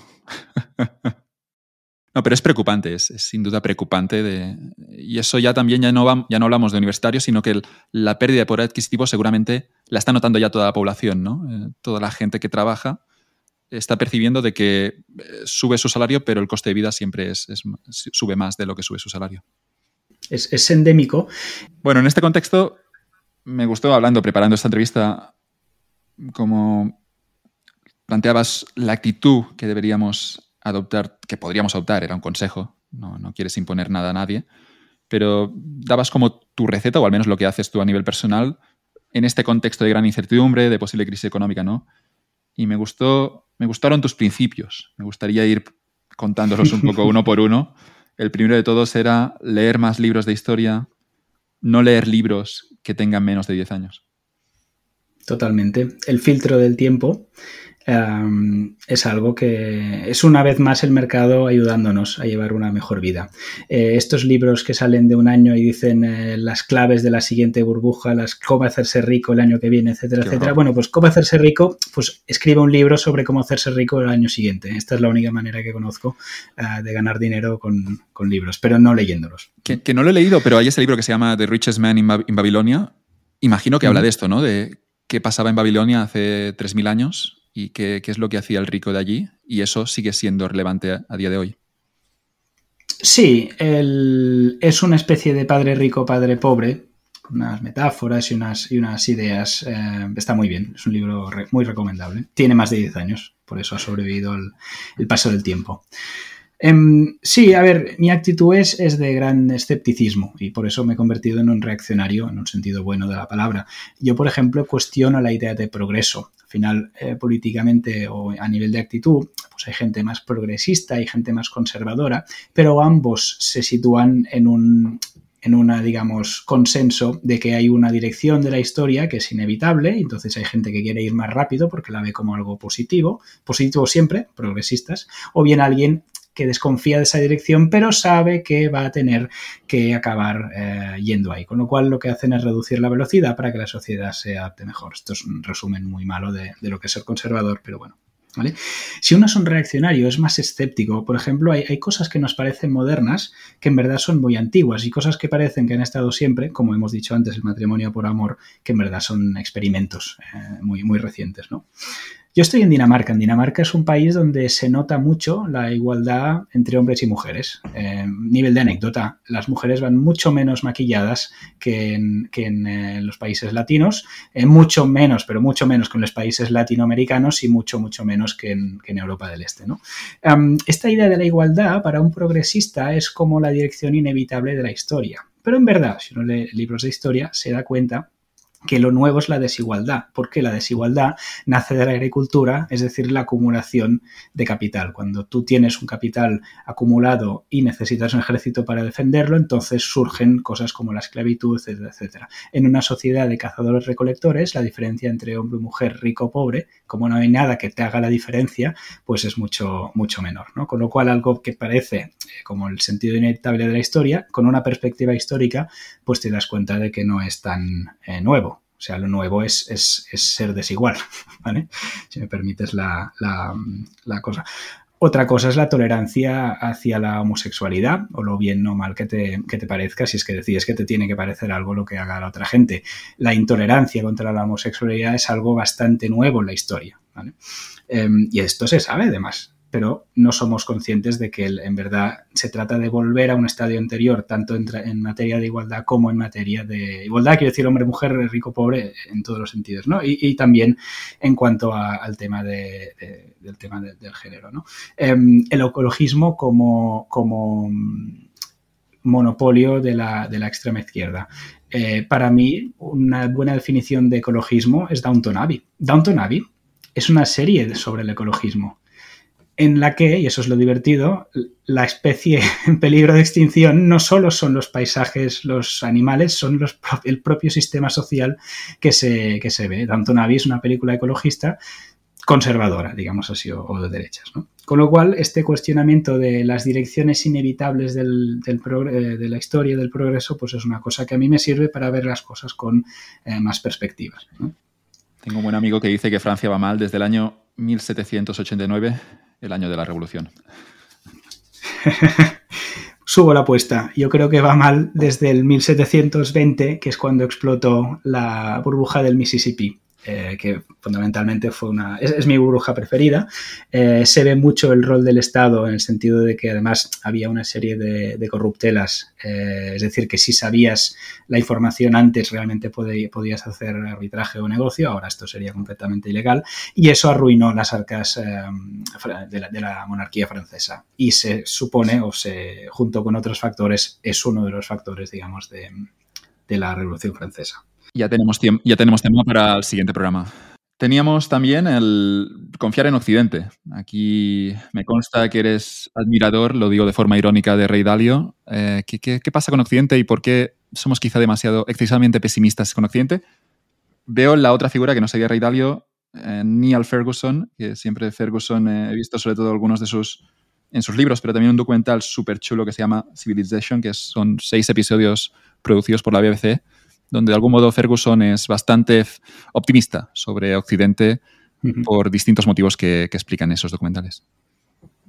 Absolutamente. Es decir, el, pronosticar el fin de la democracia esto ya está muy visto, ya lo hacían hace 100 años. Es decir, tú, sitúate en el año 22, exactamente hace 100 años, eh, marcha sobre Roma.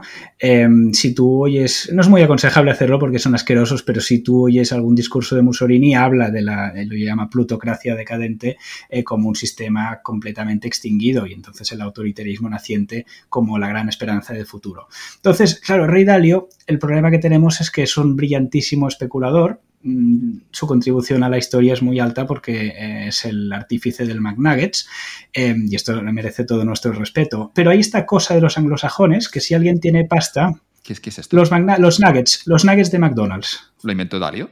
Sí, no me jodas. Eh, lo permitió Dalio porque para poder hacer McNuggets al precio que McDonald's tenía que venderlos, tienes que asegurar que eh, los pollos cuesten a algo constante y esto se puede hacer mediante soja, eh, comprar soja y unos instrumentos, digamos, de, opciones y futuros. Con lo cual, si tienes el instrumento especulativo para permitirte comprar a un precio fijo, puedes producir los McNuggets. Magnífico. Perdona por la broma muy mala. Y es una cosa brillante, pero hay esa cosa de los anglosajones en que si uno tiene habilidad para hacer pasta, se le puede permitir hablar de todo y todo lo que diga tiene valor. Y entonces, que uno sea un brillante especulador y se dedique a jugar a ser historiador para concluir con lo que yo intuyo es o creo es una intuición suya, una conclusión suya, y es que el modelo chino es el que va a, triunfar, pues a mí no me parece, eh, digamos, razón suficiente. ¿vale? Em, confiar en Occidente, empecemos por lo básico. ¿Cuál es el otro modelo? ¿El Islam es el otro modelo? Em, ¿China es el otro modelo? ¿De verdad creemos que 1.500 euros de, eh, euros, 1.500 años de civilización europea va a aceptar un sistema como el chino? Es decir, Mm, las cosas son un poco más complicadas y aún queda mucho, mucho partido. Con lo cual, conocer nuestra historia, eh, eso es importante. Eh, ser antiproductivo, es decir, lo decíamos al principio, la gente debería ser más perezosa y, pero, más productiva en un sentido sano. Pero por favor, gastemos eh, tiempo en hacer cosas. Por ejemplo, compraos un abre cartas para abrir cartas. Si igualmente son facturas lo que os llega no tengáis prisa en abrir una carta. Cómprate un abre cartas y abre una carta sentado en tu escritorio. Practica el afeitado clásico. Em, muele tu café, eh, limpia tus zapatos. Es decir, gasta tiempo en cosas que, como decíamos al principio también, unos zapatos que has estado limpiando durante 10 años, pues van a ser mucho más bonitos que unos zapatos nuevos. Esto es eh, muy, muy comprobado. Un afeitado clásico deja un acabado en la piel mucho mejor que el afeitado, eh, digamos, con las, vamos a decir, las marcas. ¿vale? Es decir, a mí esto me vale. Yo te digo lo que yo hago y evidentemente no pretendo que nadie me haga caso, simplemente eh, nos usamos como ejemplo. ser antiproductivo como actitud vital y pienso en una frase de Taleb con la que cierra, no recuerdo si es antifrágil o el cisne negro, y dice que un muy buen amigo filósofo le dijo que nunca corría para coger un tren. Eh, Taleb entendió ese consejo muy estoico en el sentido de que él podía también controlar su destino, sin ponerse prisa, sin intentar ser productivo, pero haciendo cosas que realmente tuvieran sentido para él. Decía este buen amigo que si identifica que ese tren va a salir y que lo va a perder, ese amigo no empezaba a correr, él mantenía el control de la situación andando y lo conecto un poco, lo veo con esto del abre cartas, me gusta mucho tu consejo, Manel. La gente que más corre no acostumbra a ser la gente cuyo tiempo vale más. Esto es mi, mi experiencia. Pero es difícil, ¿no? Intentar frenar en una sociedad de nuevo que antes decíamos que te empujaba a consumir, ahora podríamos decir también una sociedad que te empuja a hacer cosas. Y eso, regresamos a lo del búho, a Minerva, yo creo que es una bonita manera de cerrar el círculo, pero es bueno quedarse quieto, observar, identificar la oportunidad y luego, igual que ese búho, atacar de la forma más agresiva posible. Pero eso de estar quieto esperando oportunidad, en ese contexto actual de redes sociales, de una sociedad que lo quiere todo ahora, es muy difícil y hay que hacer un esfuerzo realmente para no, ya no, aunque tú lo tengas muy claro, tendrás una presión a tu alrededor de ¿por qué estás quieto, tío? no, ves que no nos estamos moviendo porque estás quieto. Y es difícil a nivel social porque, de nuevo, vivimos en sociedad, tenemos pareja, familia, amigos. Puede haber cierta presión para que hagas cosas cuando tú lo que deberías estar es totalmente quieto. Pues propongo algo por la gente puede empezar. Em, desconectaros todas las notificaciones que tengáis en vuestro móvil, salvo, si queréis incluso esa, pero yo digo lo que yo hago, salvo las llamadas. Yo si alguien me llama, oigo la llamada, no digo que responda enseguida, pero oigo la llamada. Cualquier otra notificación la veo cuando abro WhatsApp, cuando abro Twitter, cuando abro el email. Y esto es algo que se puede hacer fácil, probarlo y a ver qué tal os va. Pero tú controlas cuando recibes la notificación, no la notificación te llega sin que tú... Exacto, controlo cuando leo mi email, eh, controlo cuando leo el WhatsApp, entonces hay gente que pretende que porque te haya enviado un WhatsApp ya deberías saberlo, pues oiga, no, no funciona así. Y si no te gusta, pues me buscaré otro amigo, pero es un principio innegociable, entiendo. Exacto, sí, sí. Más necesario que nunca. Me quedo con esto, Manel, de no ser tan productivo. Em, voy a hacer esto, voy a, voy a comprarme un abrecartas. No, la verdad es que me, apetece, no, bueno, para abrir las facturas, ¿no? Porque ya es una pena que ya no recibamos esas cartas, pero para mirar la factura de forma tranquila y sin prisas. Gracias por, por tu tiempo, Manel. Ha sido un placer escucharte te iba a pedir un mensaje optimista para cerrar esto, pero iría en contra de lo que hemos dicho antes de que cunda el pánico. Pero si quieres mandar un pequeño mensaje optimista, un tono optimista al final, yo, yo creo que la audiencia te lo agradecerá. Pues sí, parece que el futuro está volviendo y la realidad también.